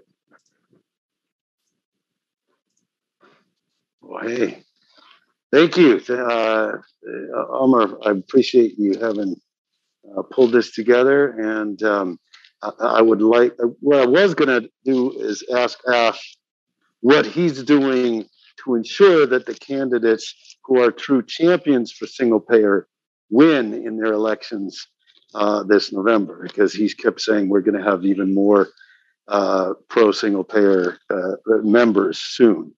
Um, but what I'd like to add to that, since he's not here, is um, in the elections for the caucus board, uh, um, there there were uh, there was a team of candidates who were encouraging, who were campaigning on um, making this caucus a um, an organizing and educational powerhouse, so that the leadership would be involved in encouraging and educating all members to become uh, organizers in their districts and I love a lot of the actions that you've been leading. Um, uh, and I'd like to encourage you again to please keep keep in mind the idea that uh, a few minutes ago you mentioned the things that we need to do in the party and with the assembly members and and with ourselves. But you didn't mention what we need to do to build the movement, to grow the movement outside of ourselves. And I'm not sure if that's deliberate. I'm not sure if you, you're you're thinking that as uh, the, the the chair of this caucus, you really just want to focus on the caucus members getting involved in the party, as opposed to growing the movement, growing uh, the the the number of progressive activists and organizers, so that we can get that magical one to three percent of the population educated, agitated, mobilized, inoculated, and becoming organizers themselves. Because that's the, the, the type of movement, the size of the movement that we need if we're ever going to beat the greedy billionaires and their corporations. So um, I'd love to hear from you or, or the other board members on any thoughts along those lines. Yeah, uh, yeah. Um, regarding participation in the party, we've had this discussion over a number of meetings the last uh, during this past year, um, and tonight could not have underlined it anymore. We do not want people participating in the Democratic Party more. We want you to alter the way you participate in the California Democratic Party. I mean, if you get elected as delegate, great. If you want to come and vote to, for endorsements, great. And on who um, you know runs the party, but the resolutions, the platforms, the you know go go into these bullshit events where nothing really happens. Um, uh, you know all these internecine battles and fights on Facebook with all the other um, activists over getting a resolution passed or rule or whatever that is all lost time that should be going to organizing. So you should lean into your local progressive candidates, work with them to get them elected. Your your local Our Revolution or you know Wellstone or whatever um, in your area, fund progressives in the East Bay or, or, or whatever the organization is, because they know best what's going on in your region. What we serve to do is to amplify and to organize and then to push those moments in the party where we can have some effect. Um, and that's what this uh, organizing is going to be about next is bringing more people into this segment of the movement to participate in this specific endorsement battle and then not to continue in the party but to get back out in their community and organize. I hope that answers the question. I'm going to bring up uh, jamu who always has um, good stuff to, to uh, add to the conversation. Uh, asking you to unmute jamu and if any of the other officers want to uh, answer on that one, uh, let me know. Feel free. Okay. Uh, first of all, let me say too that, uh, like Karen uh, Amar, I served as the uh, vice chair of the caucus, and also too, I later served as a member at large. I just want to make sure that that's that's out there as well too. Yeah, thank you for mentioning okay. that. founding uh, members. Yeah, thanks. Also, too, let me say this as well too. I want to give you a, a lot of props for your interview today, uh, at least what I saw on status quo. And I did post my response to your interview. I thought you was forthcoming, uh, unapologetic, and you was making demands. And I found it admirable. That's what we need to talk about. However, my problem with the other part has to do with that whole notion of the Democrat, being a Democrat. And this is where it's going to get contentious with me. And some of my colleagues on this call may want to find, may want to disengage, and it's okay as well too. But what I don't understand as to why are you upset about this vote? That tells me that you don't two things. You don't understand the nature of this institution. I agree much of what Karen had to say earlier, but there's some things I disagreed with Karen about. Secondly, this is a bourgeois party. It's not going to do the things that you wanted to do. That's not going to happen. Secondly, talking about changing healthcare, healthcare in this country is over a billion dollar industry. Wall Street has investment in. And if you think that the ruling class is going to bend over and allow, allow this to happen, they understand that if you move toward a single payer healthcare program in this country, it will turn around and, and move the social dynamics in a whole different direction. If you don't know that, they know it. Now, just a few years ago, you don't, you guys may not recall, Karen had a panel discussion she convened on Venezuela. She took a lot of heat for that, but I understood what Karen was doing because what she was doing was drawing the parallels between Venezuela, what they were able to do with social provision for a developing country, and what working people in this country could have and not organizing around. And the problem, what went wrong with here's the expectations on, on expecting more from these bourgeois politicians that operate within the Democratic Party. Over and over again, it's like a broken record. That's the problem. And we have to move away from that Mr. Smith goes to Washington madness. When you're talking about changing single payer healthcare, you're talking about a whole social social dynamic shift, a whole social program. It changes everything. And that we will have to struggle and fight for. The problem is that we're organizing, at least from the standpoint of how you organize. And I understand what Isaac was saying. You're organizing within the bourgeois electoral process. The problem with this is that the masses of the people didn't know about this. How do I know? Because I was out talking. A lot of people have no idea about AB 14 a single payer. They have no idea.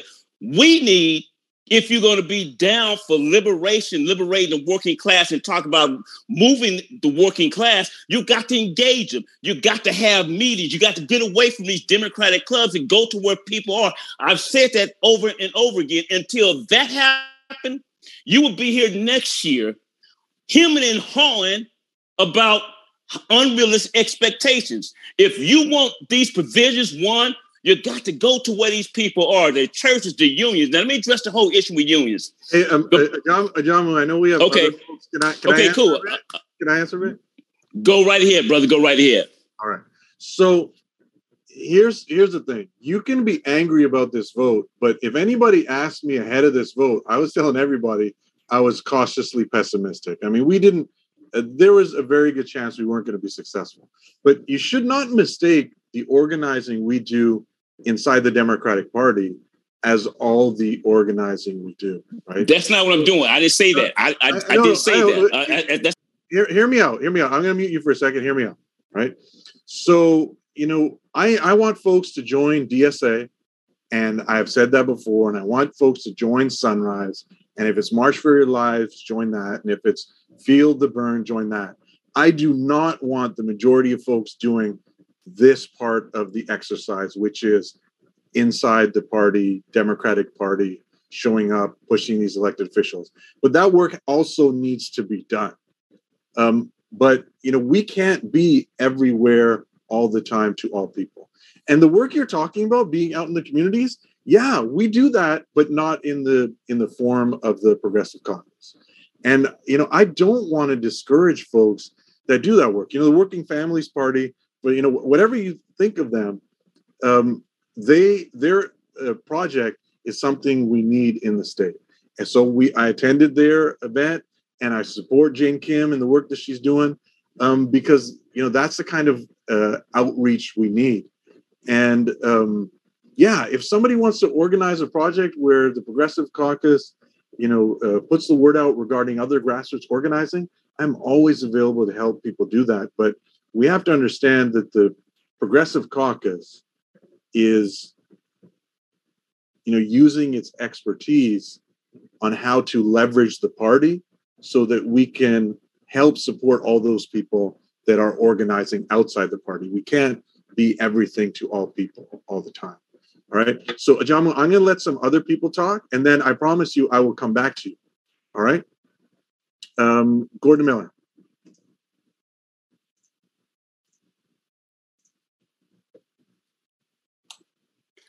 Uh, yes, uh, this is just another example of big money running the political process on a bipartisan basis. It, it, doesn't matter what the issue is. It can be climate change. It can be uh, healthcare. It can be guns. You know, it doesn't matter. The the ones it's the golden rule. He's who, he who has the gold makes the rules. Shouldn't progressives and this caucus elevate campaign finance reform and campaign financing issues to the front burner. It always gets put in after these more important causes. But as a guy named Lawrence Lessig says, the most important issue is your issue, whatever it is. But the first thing that has to be done is to get big money out of politics. So, can that be taken up as something to be done in the very near future so other important issues can be addressed? Um, and uh, yeah, I'll leave it at that. All right. Thank you, Gordon. Appreciate it. Uh, Lauren, you're next.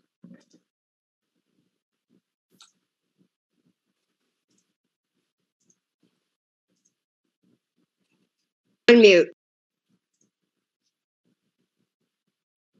Hello? Yeah, go ahead. Okay. Well, thanks for recognizing me. I know I don't live in California anymore, but I did do a show on this um, with Michael Lighty and Maureen Cruz a few weeks ago. So I'm very invested. I've been working for single payer since 2004 when it was called One Care. And I, I wanted to amplify what Karen said because, yes, it was very easy for both uh, houses of the legislature to pass that because they knew that Schwarzenegger was going to veto it. And similarly, in 2017, I think everybody knows that Anthony Rendon held that bill in the Rules Committee because Jerry Brown said to him, Don't embarrass me by passing a bill that I'm going to have to veto. And this is a man who, when he was running against uh, Bill Clinton for president in, 20, in 1992, made the argument in favor of single payer.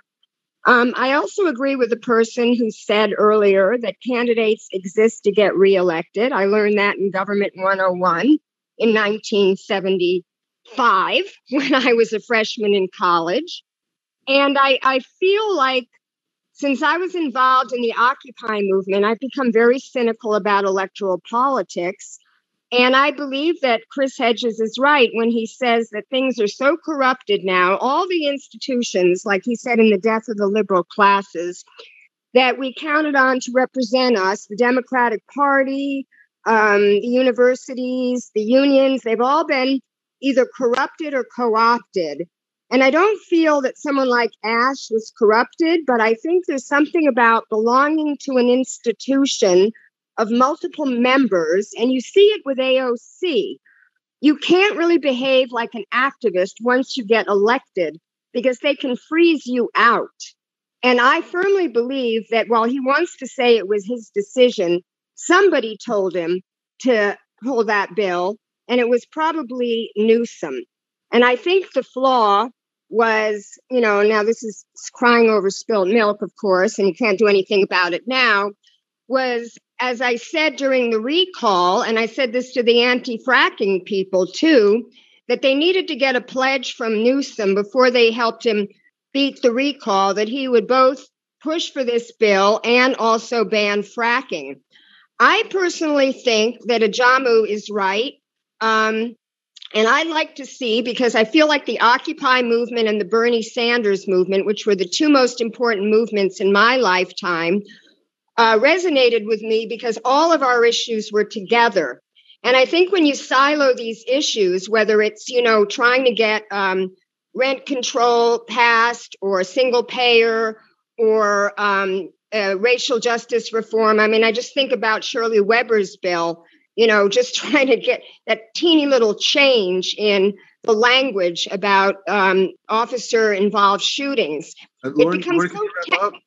I guess my point is that um, I think that I don't know. I, I know that you're all in a party right now, so this advice is probably not going to sit well. But I think that, um, you know, I think the real answer for our movement for all these reforms is going to be to hit them in their pocketbooks and general strikes, rent strikes, student debt strikes. And if we could get solidarity of the people, um, on all these issues, which involves a lot of political education, which is the organizing that you were all talking about. I think that's where the answer lies. And I agree with you that these procedural things, these resolutions, these platforms, you spend so much time on them and and then they come to backfire. Like I was thinking, oh, it's really great now. You're basically going to tell them that you're not going to vote for them if they don't support this bill. But then somebody just said, hey, look, that's why they pulled the vote because you announced that. So even though it was a great strategy and you guys were finally fighting back, I think it did sort of backfire. I don't know if you agree with that, but I don't know. That's that's all I really wanted to say. All right, yeah, thanks. And and speaking to that issue, I think there's there's two um, miscalculations, right? There's obviously there's Assemblymember Kalra, who just you know made this this bad decision, but there's also the you know the powers that be in the Democratic Party and in the Assembly who believe that if we push for no vote and we push for Cal- Kalra for no vote, then there won't be a record, so they can't they won't know who which endorsements to pull, which is just a fundamental misunderstanding of what we've been saying from day one. We have been saying for months that we should pull almost everybody. That if you're wrong on any bill along the way, that we should be pulling uh, those endorsements. It was just a happenstance of the calendar that the, this CalCare happened to come in now, right before the pre-endorsement vote. But it had always been our plan, and it will. That project will continue. It will just be that you know uh, CalCare will be a, the catalyst that we use for the next couple of days. So you know they miscalculated, but our uh, process remains the same. Uh, Mark. Uh, thank you, Amar, for being such a steady hand during this meeting. Uh, a lot of truth tonight. I'm proud of everybody here. I just wanted to reinforce what Betty said, and that is ballot initiative. We were betrayed tonight. We will be betrayed again. Political officials will bow to party, power, and money. So let's start strategizing.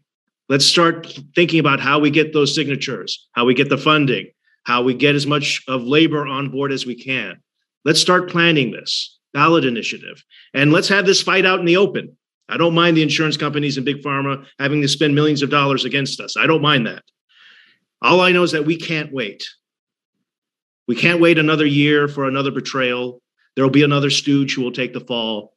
California can't wait. The millions of Californians suffering under this immoral healthcare system can't wait. So let's start strategizing and planning for a ballot initiative. I'm, re- I'm ready to have that conversation with anybody. Ballot initiative. Thank you, everybody. Yeah, thank you. And that's a, the one thing I want to uh, add on to is that about a convenient, what he said about somebody taking the fall. You know, this time around, pressure was placed on Assemblymember Kalra to pull the bill. So, you know, the blame is on him. Last time around, it was Assembly Member Rendon who uh, pulled it out of the Assembly. And before that, you know, it was uh, Schwarzenegger. And before that, and before that, and before that. Um, we have to realize that this is all one project. And um, we have to treat it like that and organize around it like that. Um, Marlene.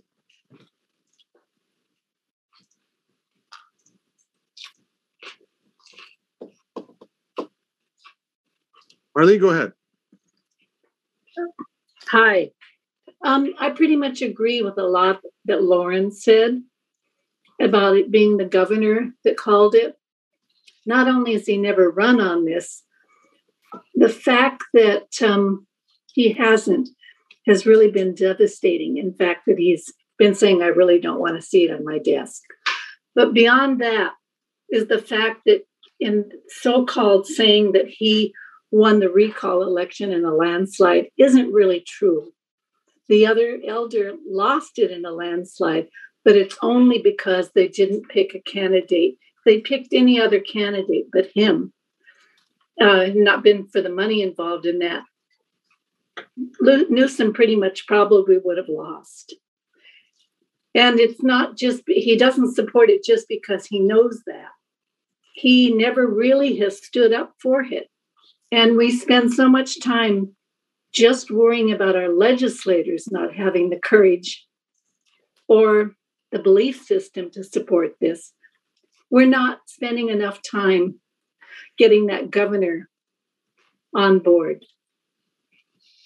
And I think that's that's really got to be a, a, a, something we really need to put an effort on. Thank you, Marlene. Appreciate it. Rodolfo, you're next.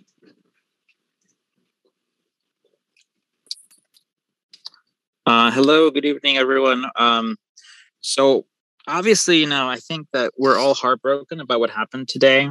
Um, at the same time, of course, it's predictable. You know, I remember, yeah, five years ago when Rendon did this. Um, you know, as you uh, just mentioned, Mark. Um, and we can go back in history and they just keep on doing it um, so i think we have to really wake up you know there's a lot of debate on the call about you know could we work with ash in the future or others i think we have to realize that at least as far as the assembly people They are all against us. They are all against us.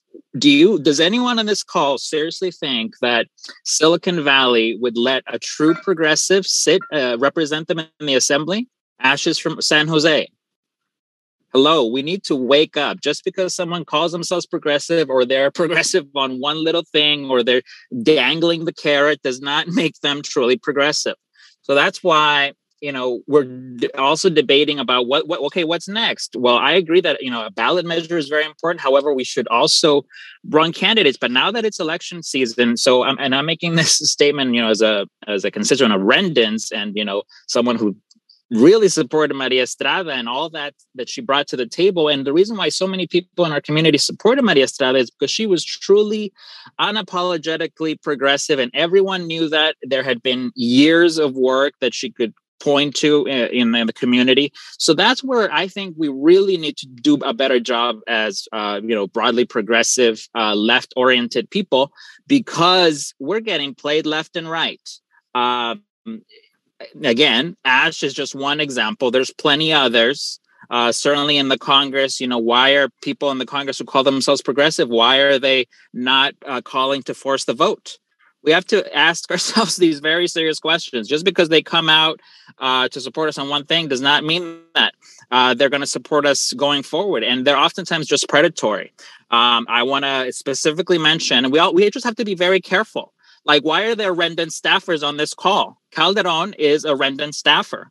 Why are there Rendon um, delegates uh, that committed election fraud on this call, like the mayor Cudahy, Elizabeth Alcantar? Like, we have to wake up just because someone says they're progressive and is now running uh, as progressive on their website does not make them progressive. Uh, and by the same token, look at you know we have Leticia Wilson, uh, Vasquez Wilson, also on the call. You know, there's plenty of history of her actually being there. In fact, I met her outside a Rendon protest when he shelved this bill, which I'm sure many of you were at, at the same protest. We have to do a much better job at actually uh, assessing candidates uh, as being true progressives. I was recently on another call where another candidate said that they put little feathers on their logo. They're running for Congress, again, to represent me and many other people.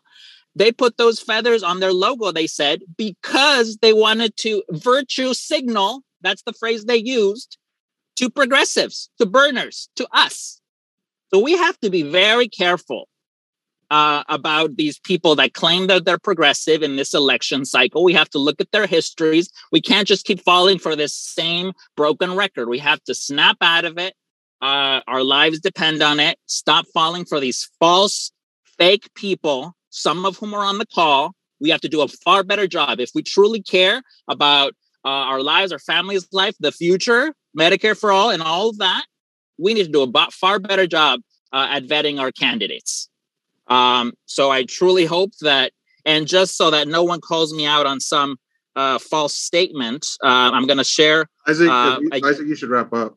Of course. Anyway, thank you so much for having this call. I just, you know, again, just because someone says a progressive, like the participant Elizabeth Alcantar, does not mean they're progressive. Everyone can see some evidence in the uh, YouTube link that I am now sharing. So thank you again. Let's keep going forward, but let's be care- very careful about, um, you know, what some politicians are doing to our to our movement. Thanks. Thank you.